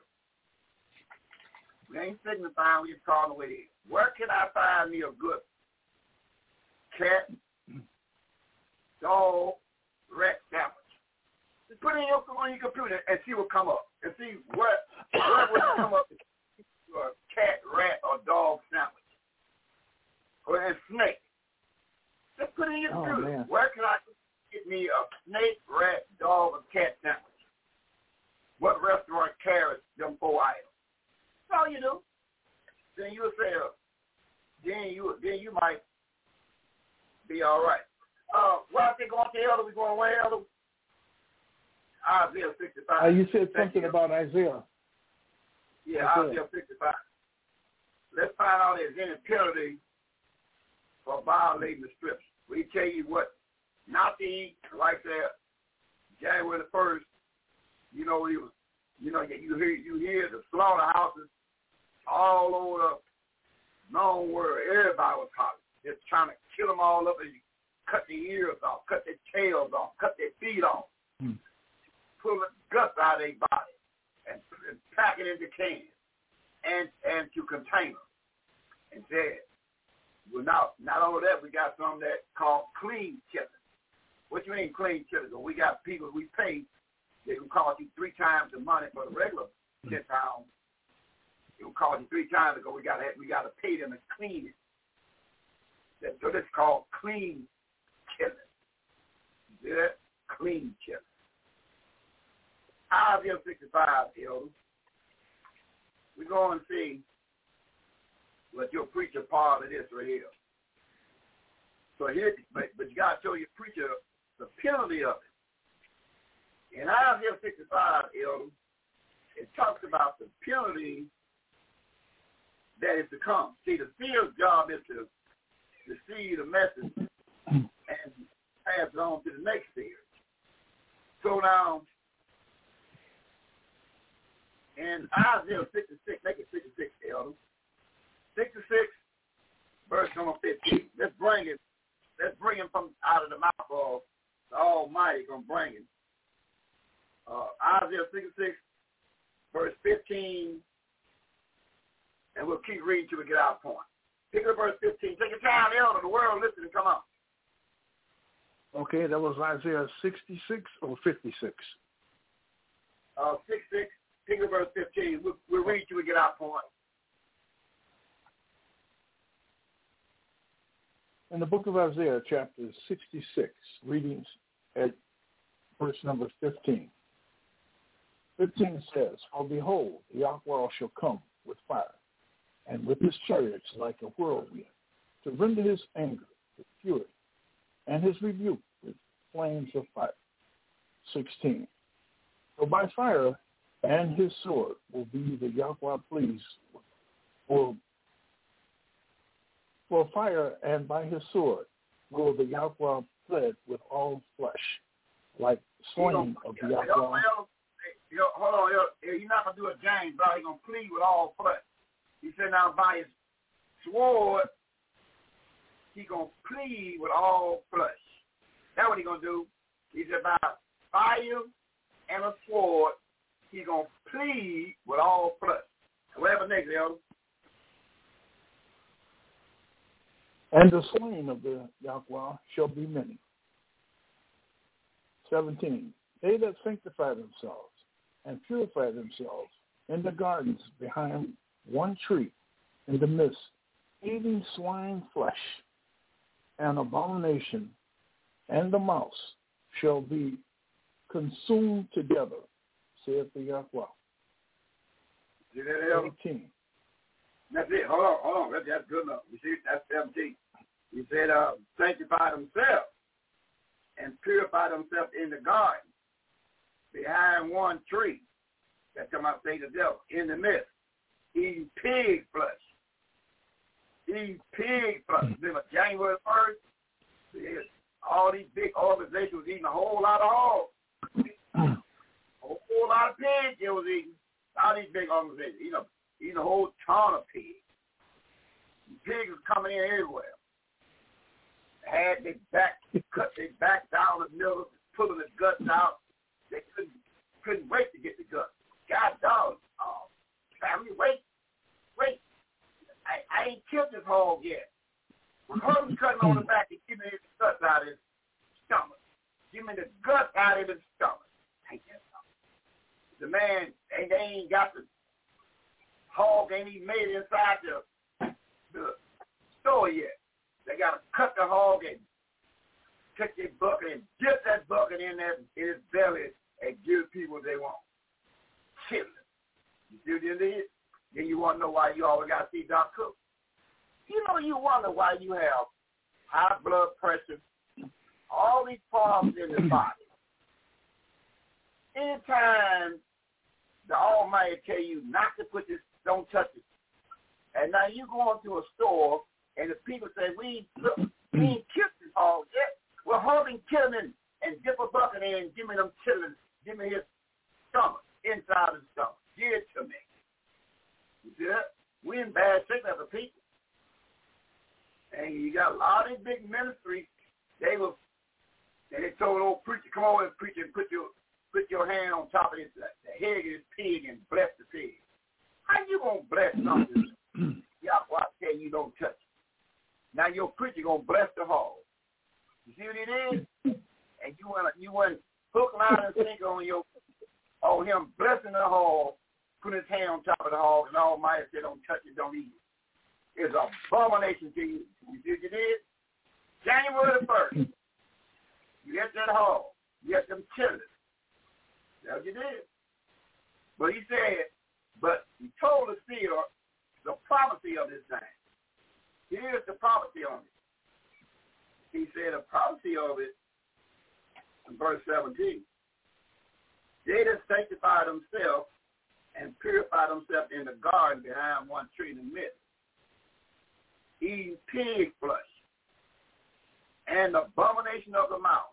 So if you're eating pig, you might as well eat the mouth. It's all coming together. Then what he said going to happen? Shall be consumed together, says the whole other man. See that? So if you were partaking on eating that whole, understand one thing. If you don't repent and run by that ministry, it says in seventeen, shall be consumed together, says Yahweh. So if you eating the hog, you might as well eat the pig. If you eating the pig, you might as well eat the, the mouse, the rat. You might as well eat it, because all of it come together. If you eating that weasel, you eating that turtle, you might as well eat it. Just eat all of it together. Why, why, why half step? Go out with a bag. Eat all that abomination food. Because the man going to punish you just like you ate the mouse, the hog, the pig flesh. But like preacher said, yeah, preacher said, hey, what you doing with them uh, um, uh, hog maws? He said, no, no, just put them in. They, they only for the season, the green, hog maws. They only to season the green, the neck bones and the hog maws. No, no, no, we're not going to eat that. We just use that to season the greens with. So they call it uh, salt meat. We No, no, no, we're not going to eat it, but it's only to season the greens. See what they do? That's how they act. But so we see Daughter coming. We see Daughter Yahweh. See, see, see, I want to hold that microphone, too. We got old Daughter. Old Daughter came on stage. Let's see me bring in Daughter Yahweh and see if she's ready to hold that microphone, too. So when you meet the Daughter out of Camp One, Daughter of Yahweh. Yahweh, this is Seer Royal. Is that your daughter?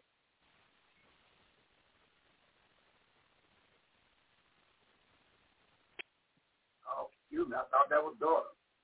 No, I'm not Daughter. I- I'm one of them big dignitaries that's listening to you real carefully. Uh, okay. You know, they got their way of making their statements well across the broadcast, but only in my ears and eyes. Well, I guess you got like that. Technology is something else. Good stuff. So now, so Mother, let's go back, Mother, and Deuteronomy. So we found out, Mother, that the Almighty was telling Moses to tell the children of Israel. That was Daughter Yahweh? I'm not sure. I got a message in all I just said Yahweh, bless you. All right. We didn't hear you that, Daughter. We, we didn't hear you, Daughter. I started wanting to say things. But we ready to hear you now, Daughter Yahweh. So let's go back and start all over again. Daughter Yahweh. Yahweh, be there, see you right. Yahweh, bless you, Seer of Israel of Seed Royal. All right, Daughter. You be there in a second. I want to run back to Mo. Hey, hey, Mother, we found out in Deuteronomy fourteen something, Mother. We found out in Deuteronomy fourteen some profound statements. And Yahweh is talking. He says, he says in fourteen verse eight, you eat that pig. You know, you eat that pig. And, and Mother, all I need is two more verses, verse nine and ten. And Deuteronomy fourteen, verse nine and ten. What else you don't eat, Mother? In verse nine and ten. Deuteronomy fourteen, verse nine and verse ten. Verse nine. Yes, David did it. Then, oh, water your well good. Well, hold on, Mother. Hey, hey, hold on, Mother. Hey, hold on, Mother. Look at Deuteronomy fourteen, nine and ten, real carefully. Deuteronomy fourteen, verse nine and ten. Look at it real carefully there, Mother. Deuteronomy fourteen, verse nine and ten. Oh, okay. Deuteronomy fourteen, nine and ten. These you shall eat of all that are in the water, all that have fins and scales shall you eat. Verse ten. And whatsoever have not fins and scales you may not eat. It is, it is unclean unto you. Mm. Well, you don't say no may not. Tell you, you tell you, you you may you right. You you you may not eat it. It is unclean to you. That's exactly right, Mother. So he's telling you, you don't eat no shrimp, lobster, frog legs, and um, what they say, octopus. So you don't eat that. It is unclean to you. Now, the other nations can eat that stuff because you got to understand your position. You don't make you can eat that, but you forgot what Yahweh said. And Mother, read one more time. See, you got to know your position. See, one of the greatest mysteries in teaching and understanding, you got to know your position. See, they got it where all men and women is created equal. Yeah, because you're not reading no Bible. But when we read the Bible, it tells us something in verse two, Mother, for the national audience. Hey, Mother, what do the Almighty tell Moses to tell the elder in fourteen, verse two of Deuteronomy? What do you say, Mother? Deuteronomy chapter fourteen, verse two. For thou art a righteous people unto the Yahweh, your Yahweh, and the Yahweh has chosen thee to be a special people unto himself above all the nations that are upon the earth. Tell you, you are a special people, and your position is above all the people on the face of the earth. Now, he didn't stumble with that, daughter of Yahweh. He didn't stumble with that. He, he uh, precept that to the twenty-sixth chapter, fifteen out of verse nineteen. Let's see what he said there, daughter. Daughter Yahweh, Deuteronomy chapter twenty-six, fifteen out of verse nineteen. Now, listen, if you want the fear to put a prayer in place, understand it's called a condition that you got to do for the seer can get a prayer up for you. We're going to read the conditions right now out of the mouth of Moses in twenty-six, fifteen down to verse nineteen. Well, say that, daughter Yahweh, come on. What was that again? Uh, Deuteronomy twenty-six, fifteen down to verse nineteen, that daughter Yahweh. Deuteronomy chapter twenty-six. Deuteronomy chapter okay, chapter twenty-six, verse fifteen to nineteen. Look down from thy righteous habitation from heaven, and bless thy people Israel, in the land which thou hast given us, as thou swearest unto our fathers, a land that floweth with milk and honey. sixteen.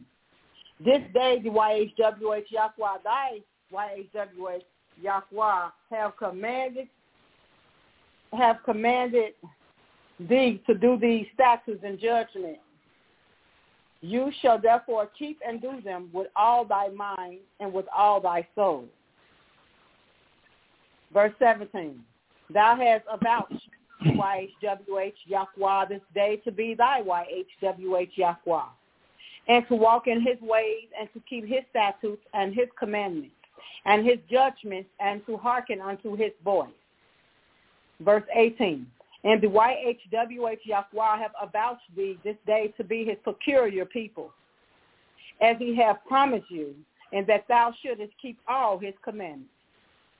Verse nineteen, and to make thee high above all nations, nations which he hath made, in praise, and in name, and in honor, and that thou mayest be an righteous people unto the Y H W H Yahweh, thy Y H W H Yahweh, as he hath spoken. Mm-hmm. But let's uh, back back it all uh, for the national audience sake there, dog. We're going to read that verse again. We're going to read that verse again, and we'll do a little precepting on that verse to see what we come up with. Uh, look at that verse eighteen again there, daughter. eighteen one more time. Deuteronomy. Deuteronomy chapter twenty-six, verse eighteen. And the Y H W H Yahweh has avouched thee this day to be his peculiar people.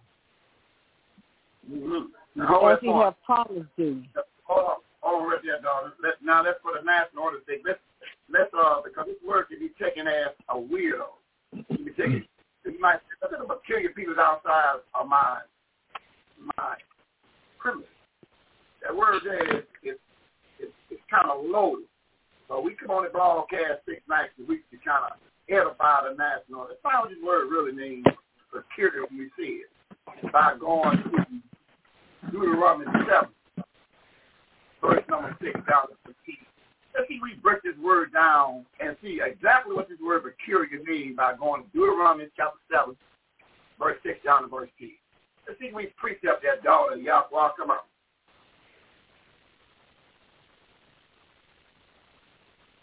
Deuteronomy seven, verse six down to verse ten. Daughter of Yahweh. Let's precept that word, daughter. Come on, daughter. Deuteronomy chapter seven, verse six through ten. For thou art a righteous people unto the Y H W H Yahweh thy Yahweh. The Y H W H Yahweh thy Yahweh has chosen you to be a special people unto himself above all people that are upon the face of the earth. The Y H W H Yahweh did not set his love upon you, nor choose you because you were more in number than any people, for you were the fewest of all people. eight. For, but because the Y H W H Yahweh loved you, and because he will keep the oath which he had sworn unto your father, have the Y H W H Yahweh brought you out with a mighty hand and redeemed you out of a house of bondmen from the hand of Pharaoh, king of Egypt. nine. Know therefore that the Y H W H Yahweh, he is Y H W H Yahweh, the, father, the faithful, Y H W H Yahweh, which keep, which keepeth covenant and mercy with them that love him and keep his commandments for a thousand generations, and repay them that hate him to their face to destroy them. He will not be slack to him that hate him. He will repay him to his face. Mm-hmm. Uh, and sort of, kind of read verse six again, or read that seven six again. So when we see the word peculiar, what big word we should put there, and let's read the whole verse out here. You pick out the words that we should that we should use besides the word peculiar and seven verse six. Now, what word should we edify the national audience with when you read the whole verse? Seven six, come on.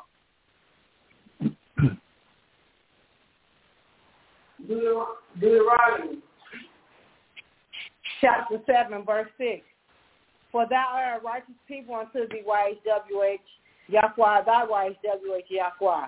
The Y H W H Yahweh, thy Y H W H Yahweh have chosen thee to be a special people unto himself above all that are upon the face of this earth. Mm-hmm. So we see, so we see the word and peculiar, the word that goes there to really edify those that got ear to hear. What word should we put in, in there, daughter, according to seven verse six of Deuteronomy? He hath chosen thee to be a peculiar people unto himself. A special, a special person. Seven verse six of daughter Yahweh is special. When you tell when you tell your offspring that you are a special person, that really lifts them up. But you tell them they're a peculiar person, they, they that word can go two different ways. But when you look on your loved one and say, you know, my baby, you are special, and they say, yeah, mom, I'm special, huh? Yeah, it really will kind of ears will go up on hearing the word called special, because the word peculiar can go two ways. It can go as a weirdo. But the best way you deal with that, K nine, you see the word peculiar means special. According to Deuteronomy seven, verse six, the word peculiar means special. You are a special child to me. And guess what? They'll get happy behind that.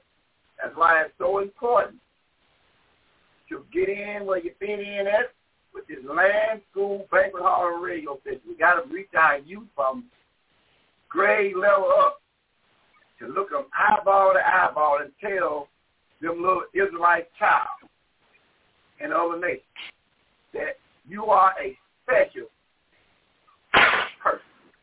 You are a special child. And they will never forget that you call them, but you call them peculiar. Tomorrow, I got, my teacher called me peculiar. Oh, what, what you had on, knick-knack socks or something? You got to be very careful with that. Period of the being properly set. All right. So now, then another thing in that verse that was read, I want to make sure we're clear about that word, because we come on this broadcast to make sure we edify, edify. Now, there's another word that was used in that, daughter, and I want to kind of precept that word and see what we come up come up with that word. I want to hear it read again.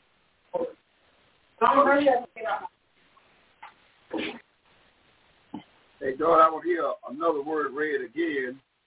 Uh-huh. Precept that. Um, read verse number eight. I want to read verse eight again, and I want to precept this word in verse number eight and see what best to go there in verse eight. Deuteronomy seven, verse eight. But because the Y H W H Yahweh loved you, and because he would keep an oath which he had sworn unto your father, have the Y H W H Yahweh brought you out with a mighty hand and redeemed you of the house of God for the hand of Pharaoh, from the hand of Pharaoh, king of Egypt. Mm-hmm. I want, I want to precept this word. He's talking about a people, this word called house. I want to precept this word called house and see what best goes there. Let's go to, um, let's go to the twenty-third chapter, daughter. I want to precept that word called house. I want to go to uh, Jeremiah thirty-three. And I see that word house, what best goes there. We're going, we're going this. In Jeremiah thirty-three, daughter. And we're going to look at what word can best go there. Instead of the word house. We're going to precept to Jeremiah thirty-three. And we're going to see in verse twenty-four. See what word goes there when we see the word called house. thirty-three, twenty-four, Jeremiah. Pick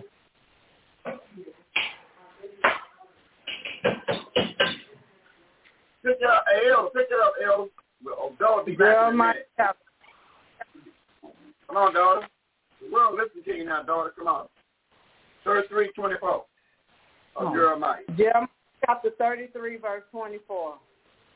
Considerest thou not what this people have spoken, saying, the two families which the Yahweh Y H W have chosen, he hath even cast them off. Thus they have despised my people, that they should be no more a nation before them. Oh. So when we see this word called house, you got two words to kind of come up with that kind of locked it in, called family or nation. That would go go building or building. That's, that's what a preacher uses all the time. He'll say, do you have a a church house? Do you have a church house? If you ain't got a church house, um, we welcome you to come to our church house. And so when you see his word in the Bible, when you see his word called house, when you edify, the word should be family or nation. It all depends on which one of these words fits, because it describes the people. Now they building, now they building. The building ain't going nowhere, but this family or nation will go there. Now we got that part away. Now, um, Elder, so we got we got to make sure that on that hog eating, Elder. Now, now, now I can use them last two verses in Leviticus now. And we got to make sure, but we got to be taught that the Almighty has told us some things, Elder. He has told us some great things in Leviticus, some great things he has told us. Let's see what he tells us in Leviticus chapter twenty-six, verse forty-four, down to verse forty-six. He has told us some great things, and what have he said? Leviticus chapter twenty-six, verse forty-four, down to verse forty-six. What did it say? Leviticus twenty-six, forty-four to forty-six. What did it say else? Okay, in the book of Leviticus, looking at chapter twenty-six, reading forty-four to forty-six. forty-four says, and yet for all that, when they when they be in the land of their enemies, I will not cast them away, neither will I abhor them, to destroy them utterly, and to break my covenant with them. For I am the Yahweh, their Yahweh. forty-five. But I will, for their sakes, remember the covenant of their ancestors, whom I brought forth out of the land of Egypt, Mizraim, in the sight of the heathen, that I might be their Yahweh. I am the Yahweh. Verse number, mm-hmm. Now, you said a lot of things there. Now, back to the eleventh chapter. Back to the eleventh chapter, same book. Now, now he'll tell you, he said, I'm, I'm not going to break this covenant with you. I'll make, see, he said, I'll make this covenant with you. And I'm not going to break my end of it. But I'll tell you one thing. The only way that he's going to acknowledge you, you got to do your end of this covenant. So, in the eleventh chapter of Leviticus, Elder, can we pick it up around by verse forty-four to forty-seven in the eleventh chapter? Let's see what it says in Deuteronomy chapter eleven, forty-four down to verse forty-seven. Let's see what he says for us to understand that, that he's a covenant keeper. What that means, you got to do your part. Now, once you do your part, then you're in business.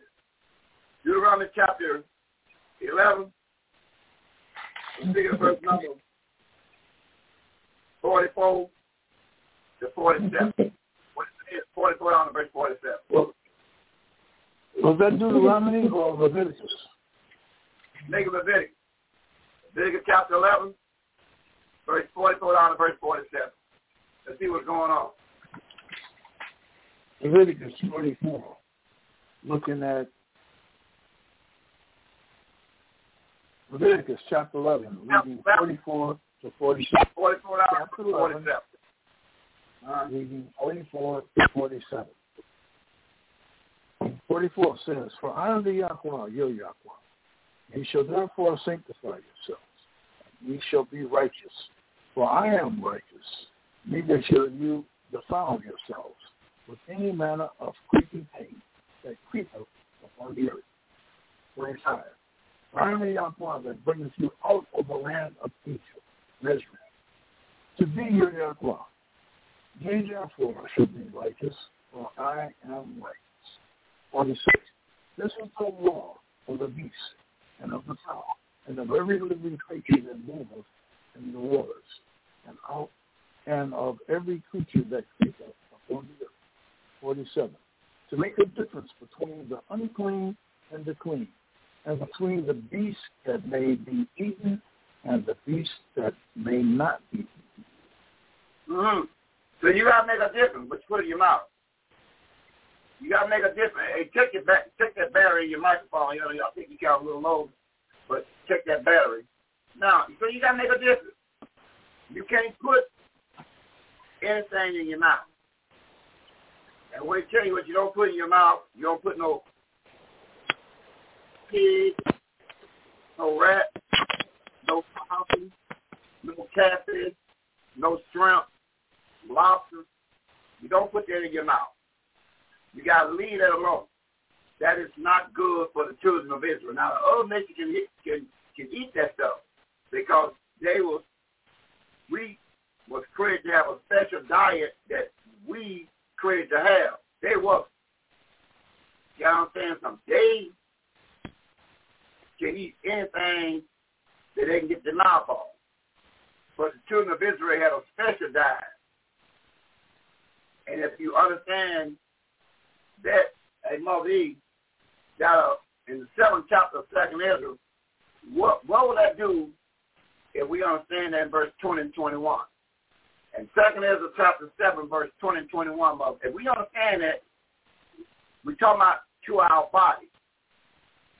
If we understand these things, Let's see what he says in Second Ezra seven, Mother, verse twenty-one and twenty-two. If we understand these things, Second Ezra seven, twenty-one and twenty-two. What is it there, Mother? Second Ezra, chapter seven, verse twenty-one and twenty-two. Second Ezra, chapter seven, verse twenty-one. For Yahweh has given straight commandment to, to such as come, what they should do to live, even as they come, and what they should observe to avoid punishment. twenty-seven. Nevertheless, they were not obedient unto him, but speak against him and imagine vain things. You see that, Mother? But nevertheless, they, they're not going to pay. They're not going to pay those fields on never mind.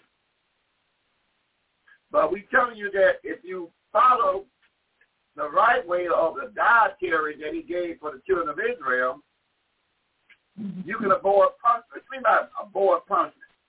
You, you can uh, avoid by being always got to have dark cooking on your seed, your seed dial. If you uh, if you understand these things, you can avoid a lot of punishment. You don't have to have dark cook on your seed dial. Well, dark cook, what's wrong with you now? Well, my stomach. But see, we can avoid a lot of punishment if we just follow what he said to the children of Israel. But you got to know that you are a member of the children of Israel. So we're not anti-anybody. We just pro twelve tribes mission. That's our mission. Everybody got their own mission to do. Just like you got other people that was created to do some things, and they got to they got to fulfill they they covenant. See, everybody got a covenant. That's the point we you, we got to understand something. Everybody got a covenant. Fulfill their covenant, and you got to fulfill your covenant. Everybody got a covenant, so that's the way it is. And once you fulfill your covenant, you're gonna be all right. But you gotta know who you are. You fulfill your covenant. Now, because uh, it makes it plain, Mother, in Isaiah fifty, I mean twenty-six, verse ten, it makes it plain what he's saying. See, we go out of our ways to violate the scriptures. That's what we do. We go out of our ways to violate the scriptures. But it's certain things we got to know, and uh, Daughter help me, Psalm fifty, verse sixteen, had that waiting on me, that Daughter Yahweh. Psalm fifty, verse sixteen, we'll read you to get our point. See, we got to understand something, that the Bible is the greatest piece of literature we both have and understand. It it can show you how to avoid punishment even in your body. Look what it says. Little Mother getting ready to read in twenty-six, verse ten of Isaiah. What is that, Mother? The book of Isaiah, chapter twenty-six, verse ten. Let favor be shown to the wicked. They all get. Okay. Yet will he not learn righteousness? And the land of uprightness, will he deal unjust and will not behold the majesty of the Yahweh? You see that, Mother? You say, you see, you, you say it. You say you can show favor to the wicked, but he just ain't going to do right. You can go out your way and you can show favor to the wicked. You can go out and do all the right things with the wicked. But the wicked is just not going to do right. Read that again, Mother, because the old film got a happy behind that verse. Isaiah twenty-six, verse ten. Think what he said again about the wicked. He said, I don't care what you do for the wicked. I don't care how much you did, but it was all said and done. What about the wicked? In twenty-six, verse ten, Mother. Isaiah chapter twenty-six, verse ten. That favor be shown to the wicked, yet will he not learn righteousness, in the land of uprightness, will he deal unjust and will not be whole the majesty of the Yahweh. Yeah, Mother. He said, you show favor to the wicked. He just, he just ain't going to do right, Mother. He just ain't going to do right to the wicked. Um, Mother E, to the wicked. What do you mean by he going to do right? What, what What is right according to six twenty-five of Deuteronomy? What What, is he, what are you trying to say, Mother? I don't care how much favor you show to the wicked, but the wicked ain't going to do right. So now, Mother, I want to precept that, Mother. I tell you what, I, I want to back up a little bit before you read verse twenty-five. I want to back up and add a little bit more to that twenty-five. So, in twenty-five, Mother, five twenty-five, before you read, who is he talking to in verse number one? And, yeah, five verse one. And get down to verse number twelve through fourteen. Then we'll read verse twenty-five. But then we'll be clear exactly what is he saying.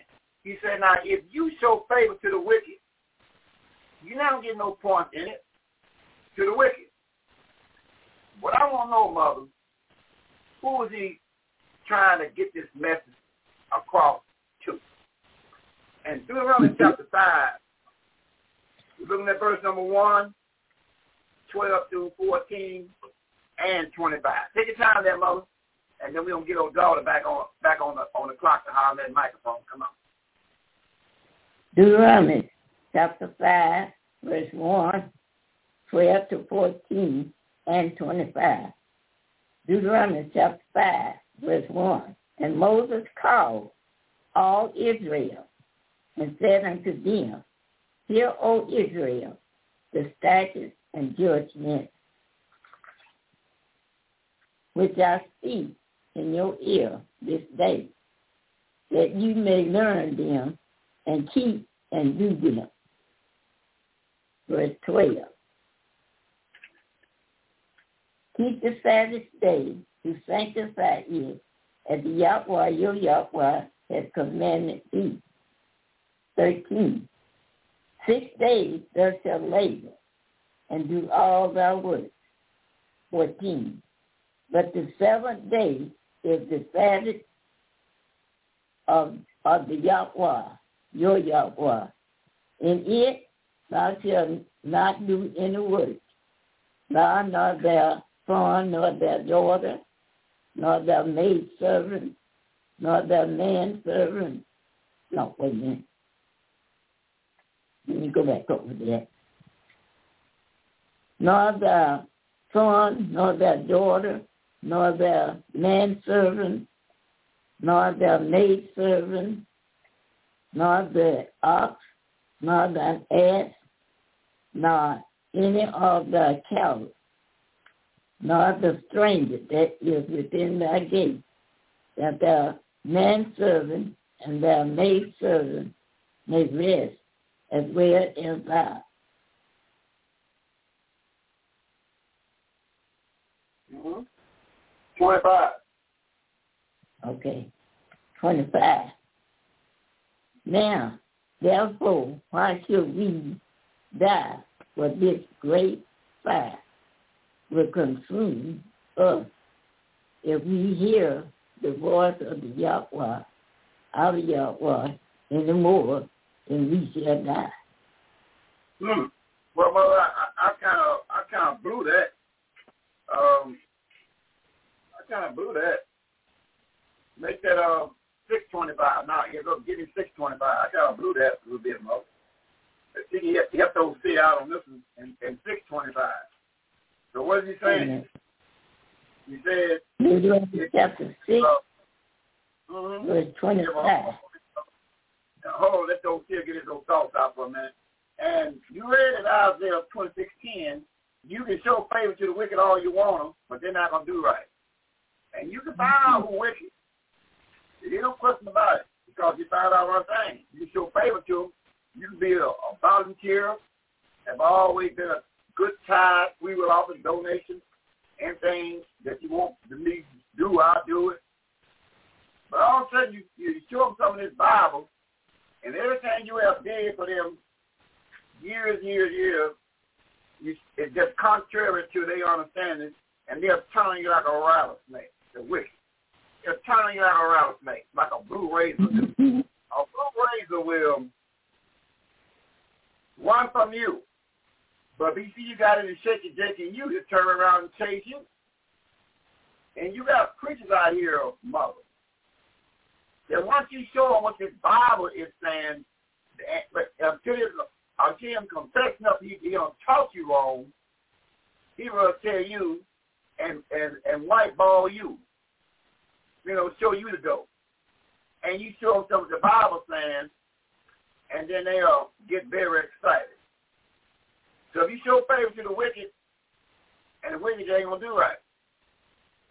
If you find out anybody you're dealing with is wicked, just show what the Bible's saying and see what we going to do about this. The Bible says this for him. So what we going to do about that? The Bible says don't eat no hog. Don't eat no catfish. Eat no shrimp. Lobster. The Bible says keep the Sabbath day, sundown Friday, sundown Saturday. Keep them feast days. And when you hear, and when you show them the Bible saying, then they get mad at you. What do you get mad at you for? You show them the Bible. You try to save your life, and you try to save his life to hope he or she repents. But they'll get mad at you. That's why I say you gotta you gotta know who labor among you, but how you try them all is through this Bible. That's how you try anybody. You find out what you're working with through the Bible. Don't do. Um, give me give me a precept that Daughter Yahweh. Give me a precept. Don't do it uh, Saint John seven twenty four. Hey, Daughter Yahweh, get old Seer the National Order what it says in Saint John seven twenty four. What it say that daughter? Saint John chapter seven. Saint John chapter seven verse twenty four reads, "Judge not according to the appearance, but judge righteous judgment." See that? See, we make a judgment based upon appearance, but we don't make righteous judgment. And Mother Eve, give us a biblical definition of what we read in Isaiah twenty, twenty-six ten. If you show favor to the wicked, he ain't going to do right, or she ain't going to do right. What that mean ain't going to do right? What that mean in six twenty-five of Deuteronomy? Thank you, uh, young mind, Brother Micaiah. Brother Micaiah said, no, see, it's six twenty-five up there. Okay, good. What is that in six twenty-five there, Mother, Mother Eve? Romans chapter six, verse twenty-five. And it shall be our righteousness if we observe to do all these commandments before the Yahweh, our Yahweh, as he had commanded us. See, there's a commandment for us to do right. There's a command for us to do righteous. And doing righteous according to the Bible is keeping the law, statutes, and commandments. It's, it is a commandment for us to keep the laws, statutes, and the commandments. So when you, when somebody is drowning and you got potential to be a lifeguard or a lifeguard and somebody's drowning, they hoping that you jump in the water and pull them up for safety. That same way your preacher's supposed to be when you're showing what we have been doing is totally wrong. And the Bible said we're doing it wrong, Mister Preacher. Then the preacher gets mad at you because you show him in the Bible we're doing wrong. Right?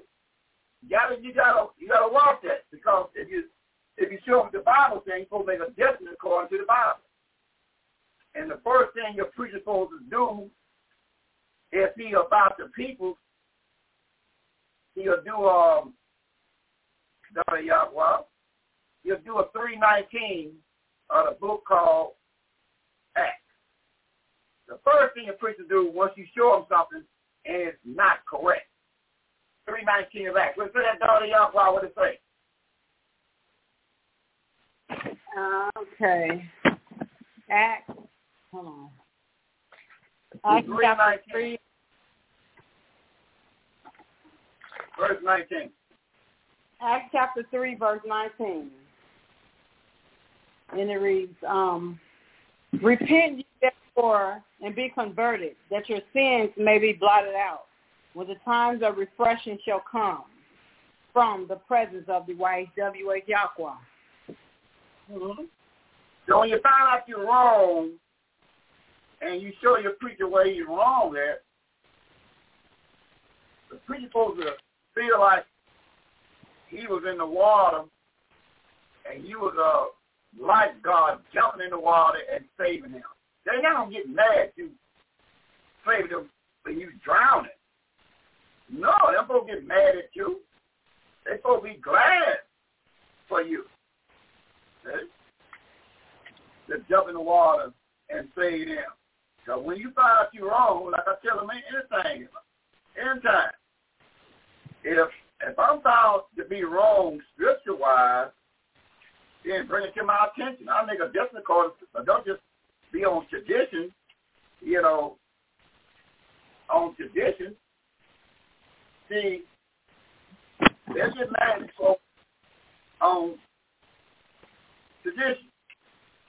But can you go in the Bible and show me where I'm wrong at? Matter of fact, we tell any ministry that listen to six and on accounts called Voice of True Israelites. If we wrong on any point, or show us in the scriptures what we wrong at, show us in the scriptures where we blaspheming or doing anything contrary, and the scriptures, show us in the Bible. So we can read what it tells plainly of Daughter Yahweh. It tells you and it makes it plain about something that, daughter. What it say? Exodus three fifteen. I'm gonna tell you something. What it say in three fifteen Exodus, daughter? Okay, Exodus. Okay, Exodus chapter three, chapter three, verse fifteen. And the Y H W H Yahweh said moreover unto Moses, thus shall you thou say unto the children of Israel. The Y H W H Yahweh, the Yahweh of your father, the Y H W H Yahweh of Abraham, the Y H W H of Isaac, Yahweh, and the Y H W H Yahweh of Israel have sent me unto you. This is my name forever, and this is my memorial unto all generations. Mm-hmm. This is my name forever, and this is my name throughout all generations. So how many letters in his name there, daughter, daughter Yahweh? But if that's in order to really understand this Bible, he said this is his name forever. Four letters. So, and what is the four letters there, daughter? Y H W H. Y H W H. Give us the four letters. And this is his name forever. And what do we say is in Titus one verse two behind that, daughter? Titus one verse two. What it, what it says in Titus chapter one, now Paul pulled Titus and Timothy aside and looked him eyeball to eyeball, and he told them something on the right side of the book. What he tells Titus and Timothy in one verse two. What he said, daughter? The book of Titus chapter one verse two. In hope of eternal life, life which Y H W H Yahweh, that cannot lie, promised before the world began. So he's not lying. As a matter of fact, in you know, twenty-three nineteen, he make it plain in the number. Hey, daughter, hey, daughter Yahweh, what he said in the heavenly tablet is called number twenty-three, verse nineteen. Of number. What he said, daughter? The book of Numbers. The book of Numbers, chapter twenty-three, verse nineteen reads, Yahweh, Y H W H, is not a man that he should lie, neither the Son of Man that he should repent. Have he said, and shall he not do it? Or have he spoken it, and shall he not make it good? Yes, and he said it, he gonna, if he said it, he going to make it good. Now, let's see what he said to make it good. Let's, let's go to Deuteronomy twenty-eight, verse fifteen. Now he said, if not, if he said it, he gonna make it good. That means he ain't lying about nothing. He said his name got on the four letters, one name, but if he said it, and you're going to make it good? Let's find out. Let's go to Deuteronomy twenty-eight, verse fifteen. Is read a little bit, dog. Read still down to verse twenty-five. Let's see. Do we say it and make it good? Deuteronomy twenty-eight, fifteen down to verse twenty-five. What does it say, daughter? Deuteronomy chapter twenty-eight, verse fifteen and twenty-five. Verse fifteen. But it shall come to pass, if thou wilt not hearken unto the voice of the Y H W H Yahweh, thy Yahweh, to observe to do all his commandments and his statutes, which I command you this day, that all these curses shall come upon you and overtake you. Verse sixteen. Cursed shall thou be in the city, and cursed shall thou be in the field. seventeen. Cursed shall thou shall be thy basket and thy store. Verse eighteen. Cursed shall be the fruit of the body and the fruit of thy hand, land, the increase of thy time and the flock of thy sheep. nineteen. Cursed shall be, cursed shall thou be when thou comest in, and cursed shall thou be when thou goest out. twenty. The Y H W H Yahweh shall send upon you cursing and vexation and rebuke in all that thou settest thy hand unto for to do, until thou be destroyed and until thou perish quickly because of the wickedness of thy doing, whereby thou hast forsaken me. twenty-one. The Y H W H Yahweh shall make the pestilence cleave unto you, until he have consumed you from off the land, whither thou goest to possess it. twenty-two. The Y H W H Yahweh shall smite you with a consumption and with a fever and with an inflammation and with an extreme burning and with the sword and with blasting and with mildew, and they shall pursue you until you perish. Verse twenty-three. And thy heaven that is over thy head shall be brass, and the earth is under you shall be iron. twenty-four. And the Y H W H Yahweh shall make the rain of your land powder and dust. From heaven shall it come down upon you until you be destroyed. Verse twenty-five. The Y H W H Yahweh shall cause you to be smitten before your enemies. You shall go out one way against them and flee seven ways before them, and shall be removed into all the kingdoms of the earth. Now, who who, who that happened to? Read verse twenty-one and twenty-two, daughter. Let's see, let's, let's see we precept that, daughter. I want to read verse twenty-one and twenty-two. Now, I want the nationals to listen real carefully. He said, now listen, if you don't listen to me, hold on that, daughter. That's O C, get in there. And and you don't listen to me, all these things is going to come up on you. You're going to be cursed on everything you get your hand on. He said, not only that, you're going to be removed into all the kingdoms of the earth.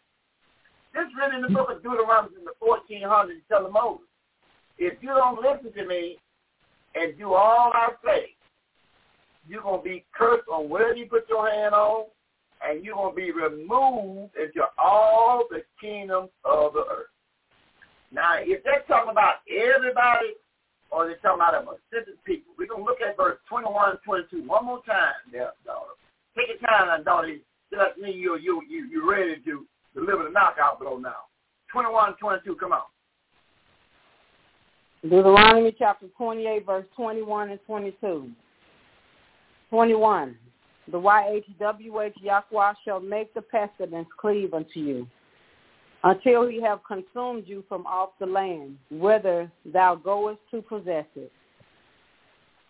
Verse twenty-two. The Y H W H Yahweh shall smite you with a consumption, and with a fever, and with an inflammation, and with an extreme burning, and with the sword, and with blasting, and with mildew. Yeah. And they shall pursue you until you perish. And, and, and it's going to pursue you until you perish. Yeah, I'm going to put the sword on you. Now, Peter ain't talking about it. He said, I'm going to put the sword on you. Now, we're going to precept that, daughter. We got to find out about this. This is prophecy that a sword is going to pursue you. That's what he said. Now, this is a prophecy. He, Moses telling the elders to tell the twelve tribes that if you don't listen to me, I'm going to put the sword on you. Now, you want to precept that, daughter, in the book of Psalms, daughter. We're going to see exactly what, what is he saying, which is a prophecy in the seventeenth chapter of the book of Psalms. We're going to see, what do you mean by you put the sword on me? What are you, what are you talking about? And seventeen thirteen, daughter, kept the national orders and delivered a knockout blow in seventeen thirteen. Now, this, this the angel is coming to David. In one thousand B C, the angel is telling David about what was talked about in Deuteronomy. And now we're going to bring this one up and see what we're talking about in seventeen, verse thirteen. What's it, daughter? Psalms chapter seventeen, verse thirteen. Arise, O Y H W H Yahweh, disappoint him, cast him down, deliver my soul from the wickedness, which is thy sword. Ain't that something? Ain't that something? He said, the wicked is your sword. He said, deliver me from the wicked, which is your sword. My, my, my. Look at this Bible trying to tell us something. It's trying to, you know, they had a, a movie called, what, Color Purple? So, somebody trying to tell you something. He said, it's wicked, it's going to be the sword. Now we're going to precept that, daughter, in the twenty-seventh chapter, verse thirty-eight. Uh, Disney and found out who is this, who is this sword that's going to be the wicked. And remember Mother read in twenty-six verse ten, I don't care what you do for the wicked. He still ain't going to do right. Now we found this wicked is thy sword. We need to find a little bit more about this now by precept in the Bible, Mother. I mean, uh, Daughter Yahweh. In the twenty-seventh chapter, verse thirty-eight. And we'll read till we get our point. Who is this sword that's called the wicked? The angel called him the wicked. The angel said that. Now hold that point. Just the angel said that. Hold that point, daughter. Hey, hey, mother, mother E, what do it say in Matthew twelve, thirty-one, thirty-two about if the angel called you wicked and you take it another way? But folks, the angel say, the angel, the wicked is the sword. But folks, you said, no, nah, I ain't hearing that. Let's see what he got written, Mother, Mother E. In Matthew twelve, thirty-one, thirty-two, thirty-six, and thirty-seven. Let's see what the Bible is saying. If the angel say something, and you said, no, uh, I, ain't, I, ain't, I ain't going with that. Let's see what he got written on that, Mother. In Matthew twelve, thirty-one, thirty-two, thirty-six, thirty-seven. Go on there, Mother E. The book of Matthew, chapter twelve, verse thirty-one, thirty-two, thirty-six, and thirty-seven. thirty-one. Wherefore I say unto you, all manner of sickness, all manner of sin, and blasphemy shall be forgiven unto men. But the blasphemy against the righteous spirit shall not be forgiven unto man. thirty-two.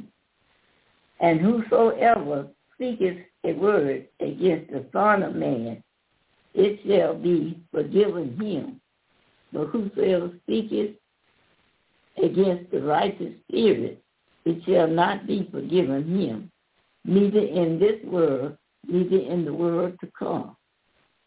Verse twenty-six, but I say unto you that every idle word that man shall speak, they shall give account thereof in the day of judgment.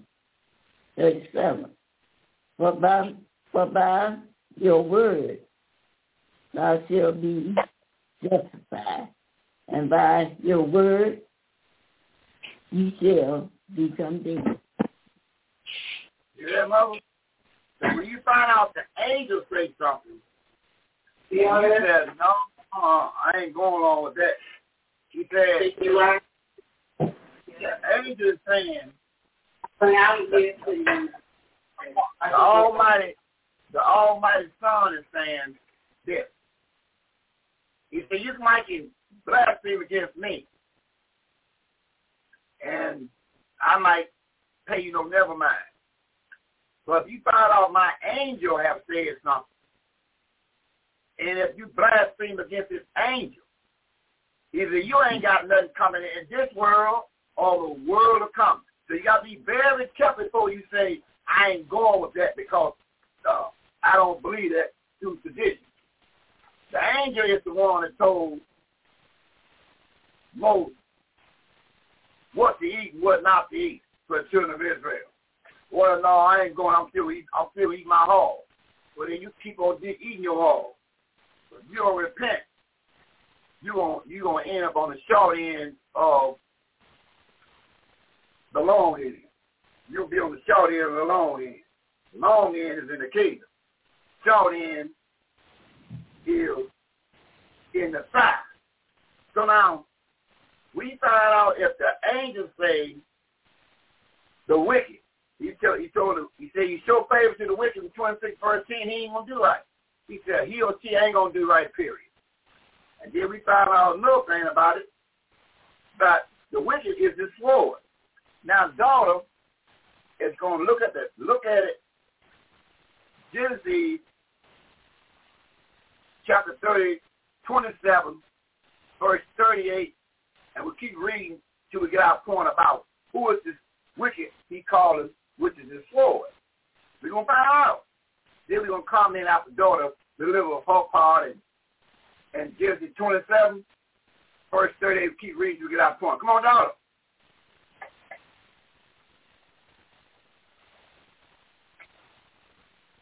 Where's your daughter? Where's that daughter Yahweh at? I'm getting a delay on my microphone there at W C C. The daughter's microphone has been delayed. And I see you, I see you on, you left a message that it almost kills. You're going to mute him out for the rest of the broadcast. So you read back on your muting people's out already, you know? Okay. Well, on. Yeah, yeah, come on, daughter. What, okay, and, what scripture you say? I'm trying to multitask. Uh, okay, where I'm going to? Okay. Well, hold on, take your time there. Hold on, daughter. Remember, you got over nine hundred thousand. They all live. They listen real carefully. They listen real carefully, daughter. In the twenty-seventh chapter of the book of Psalms, there, daughter, we're going to find out who this wicked is by name. He said, the angel said the wicked is his sword. That's what we read in the book of Psalms. The wicked is the sword. Now, we need to find out. We know it got to be somebody behind the sword. Let's find out what happened that we can read in the twenty-seventh chapter of Genesis, verse thirty-eight, and we'll keep reading down until we get our point about who this prophecy is talking about by name. By name. Come on, daughter. Come on, daughter, Yahweh. W C C, I'm getting the play on the microphone. Genesis what? Chapter twenty-eight. Uh, twenty-seven, daughter. Okay, Genesis twenty-eight.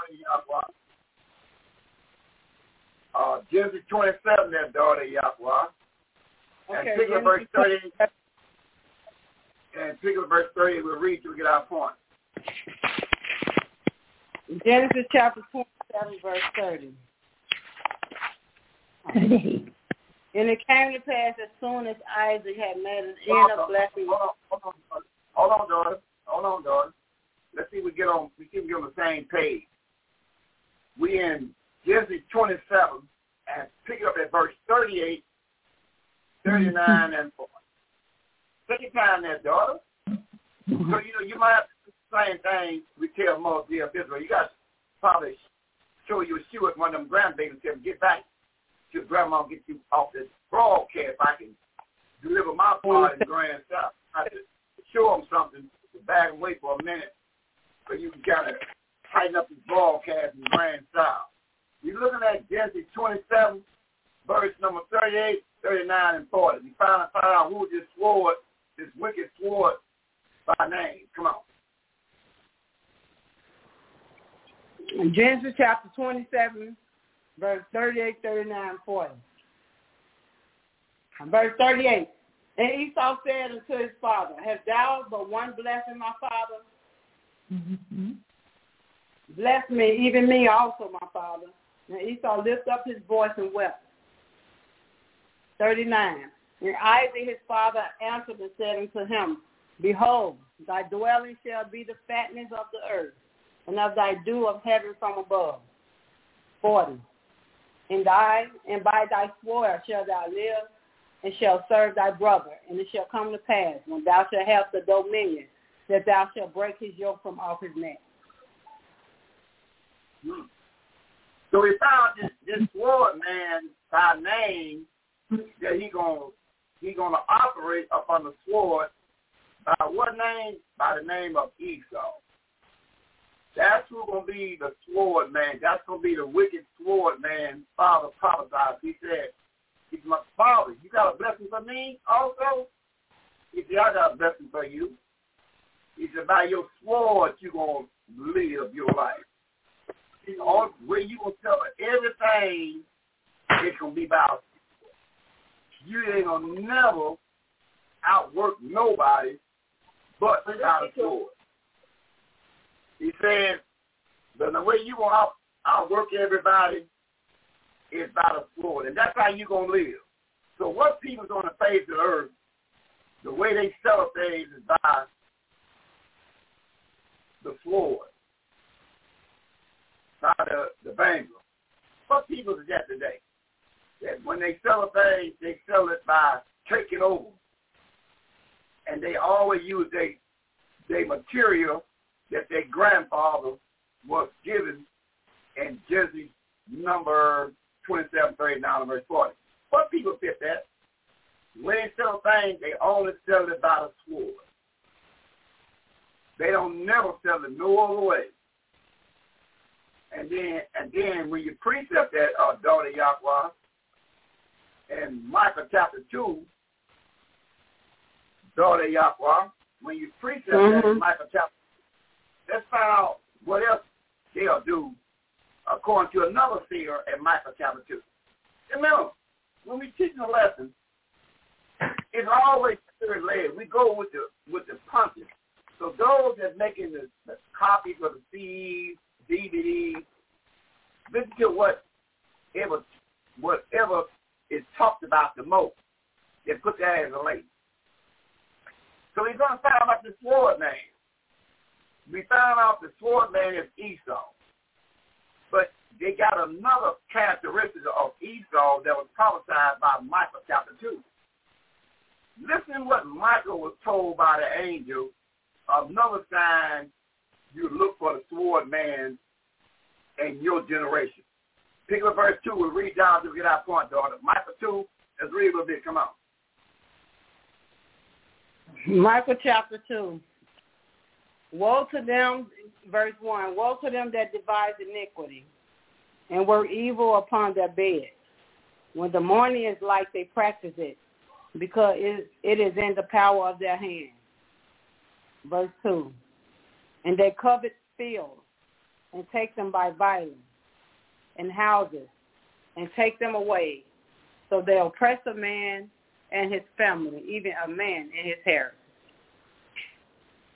Verse three. Therefore, thus said the Y H W H Yahweh, Behold, against this family do I devise an evil, from which you shall not remove your neck, neither shall you go hardy, for this time is evil. Hmm. Good. So not yet, but Yahweh said, but just said Yahweh. But this family right here, he said, I'm going to get you. I'm going to get you sooner or later. I'm going to get you. But but the only way I'm going to get you, tell me out, hey, Mother Eve, the only way I'm going to get you in the book of Judas chapter five, Mother. Let me, let, let me see. Let me see the only way I'm going to get you. He said, now I'm gonna get this I'm gonna get this family that rest. I'm saying I'll cut you short. He said, now I'm going to get your family. But I'm going to tell you, I'm going to tell you something first. And the book of Judith, chapter five, mother, out the, out the red book called Apocrypha. Can you pick up around about verse number eighteen, mother? Let's find out about, it was a conversation going on, mother, Mother Eve. And five, verse number eighteen. Let's read a little bit and see. Now, I'm just trying to say, I'm going to get you, but I, I can't get you yet. Because of what reason? And Judas chapter five, Mother, Mother Eve, pick up at verse eighteen. Let's read a little bit. Let's read you to get our point, Mother. Let's find out exactly how to activate Yahweh to get at the wicked. We're in that little red book called Apocrypha, the book that they removed in eighteen eighty-five, the Protestant Church knocked it out of the Bible. Original King James had all eighty books. But now, you got sixty-six books in your Bible, right? Now they're taking this out. So if you read this long enough, you start putting two and two together.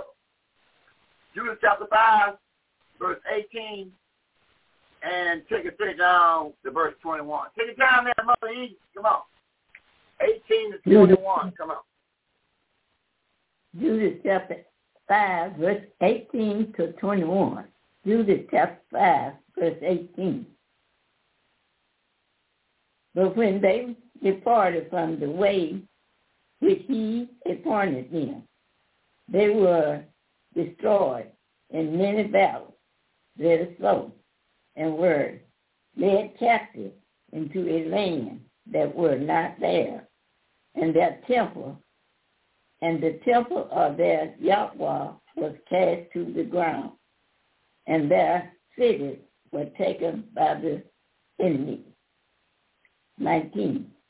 But now are they returned to their Yahweh and are come up from the place where they were scattered and have possessed that Judah, where their sanctuary temple is, and are seated in the hilly country where it was desolate. twenty-one. Now, therefore, my Yahweh and governor, if there be any errors in this people, and they sin against their Yahweh, let us consider that this shall be their ruin, and let us go up, and we shall overcome them. twenty-one. But if there be no sin in their nation, let my Yahweh now pass by. Let their Yahweh defend them, and their Yahweh be for them, and we become a report before all the world. Ain't that something? Ain't that nice? So, Mother, read verse eighteen again. I mean, I mean, you you, you own something now, Mother. Now, that's going to need to hear this real carefully, Mother. Now, you own something in verse eighteen and twenty-one. Let's say it again in verse eighteen. Take your time there, Mother. You own something. Verse eighteen. Judas, chapter five, verse eighteen. Verse eighteen reads, but when they depart from the way which he appointed them, they were destroyed in many battles, very slow, and were led captive into into a land that were not there, and the temple of the Yahweh was cast to the ground, and their cities were taken by the enemy. Verse twenty-one. Mm-hmm. Verse twenty-one. But if be, but if there be no sin in their nation, let my Yahweh now pass by. Let their Yahweh defend them, and their Yahweh be for them, and we become a report before all the world. You hear, you hear that, mother? Now you, you see what you see, what the world know about you. Long as they get you to sin, they know Yahweh is not gonna pay you no never mind. Mm-hmm. Says, but once they departed from the way, mother, then you can't win nothing. See, that's what he's trying to tell us, the children of the book. Once you leave the way of the Bible, for whatever propaganda the preachers tell you, and go contrary to, to the Bible, you're going to lose. And soon as you try to show them that we have made an error on something, then you'll see a real preacher come out. And all you done was show them the Bible. But the Bible says this, Mister Preacher. So why are we doing this? Why is you praying over the hog, and the hog is an abomination to the Almighty and the children of Israel that can cause them all kind of high blood pressure, cancer, all type of problems they have in their body, and all we have to do is leave that hog alone? You can't pray over the hog either, Mister Preacher. Now, he's supposed to look at that as drowning and calling for help, and the lifeguard jumped over there in the water to put him up. He ain't going to be fighting the lifeguard. He's going to be skinning and grinning. Thank you. That's the same thing we both look at. That's why it's so important for us to pull off, and we're going to pull it off, land, school, banquet hall, and the radio station. We must help our youth because the preachers is not going to help them. They're going to continue to tell you to do things that's contrary to this Bible because it's tradition. Because we found out, um, as Mother Z, Mother Z, you you you uh you don't got behind the microphone yet, that Mother Z. Hey, Mother Z, that's why I think you'll see right. Mother Z ain't in here. Mother Z ain't listening. All right. So Mother Z, all right, good enough. Find out. Well, you know the W C C, they just jumped. They just said, uh, daughter, we're gonna mute daughter out for the rest of the broadcast too. We we gonna we gonna mute daughter out. Daughter Yahweh, she's through talking for the night.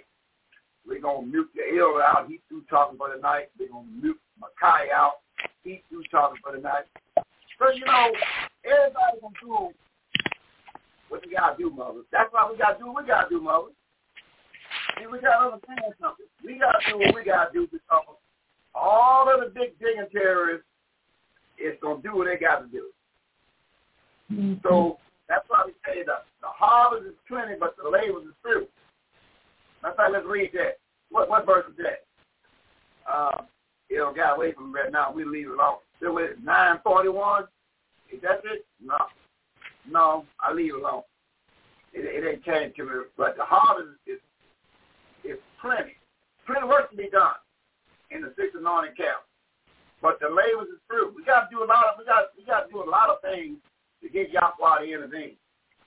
And we're going to do it. So, by us not paying the Almighty no never mind, mother, we found out once we do the way,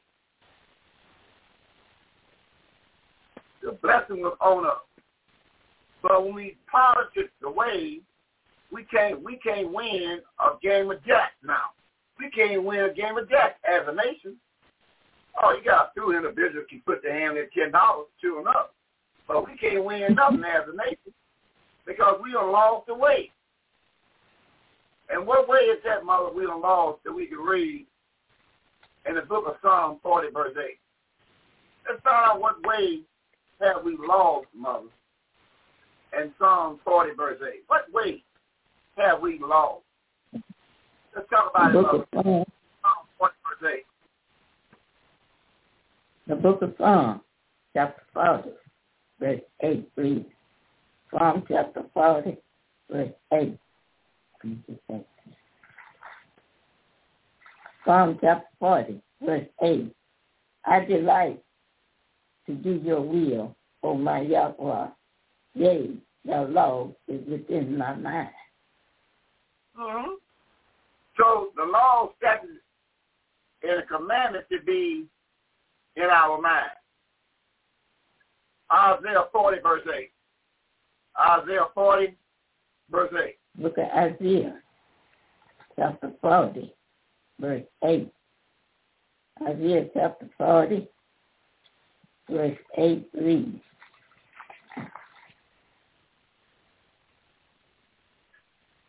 The grass withers, the flowers fade, but the word of Yahweh shall stand forever.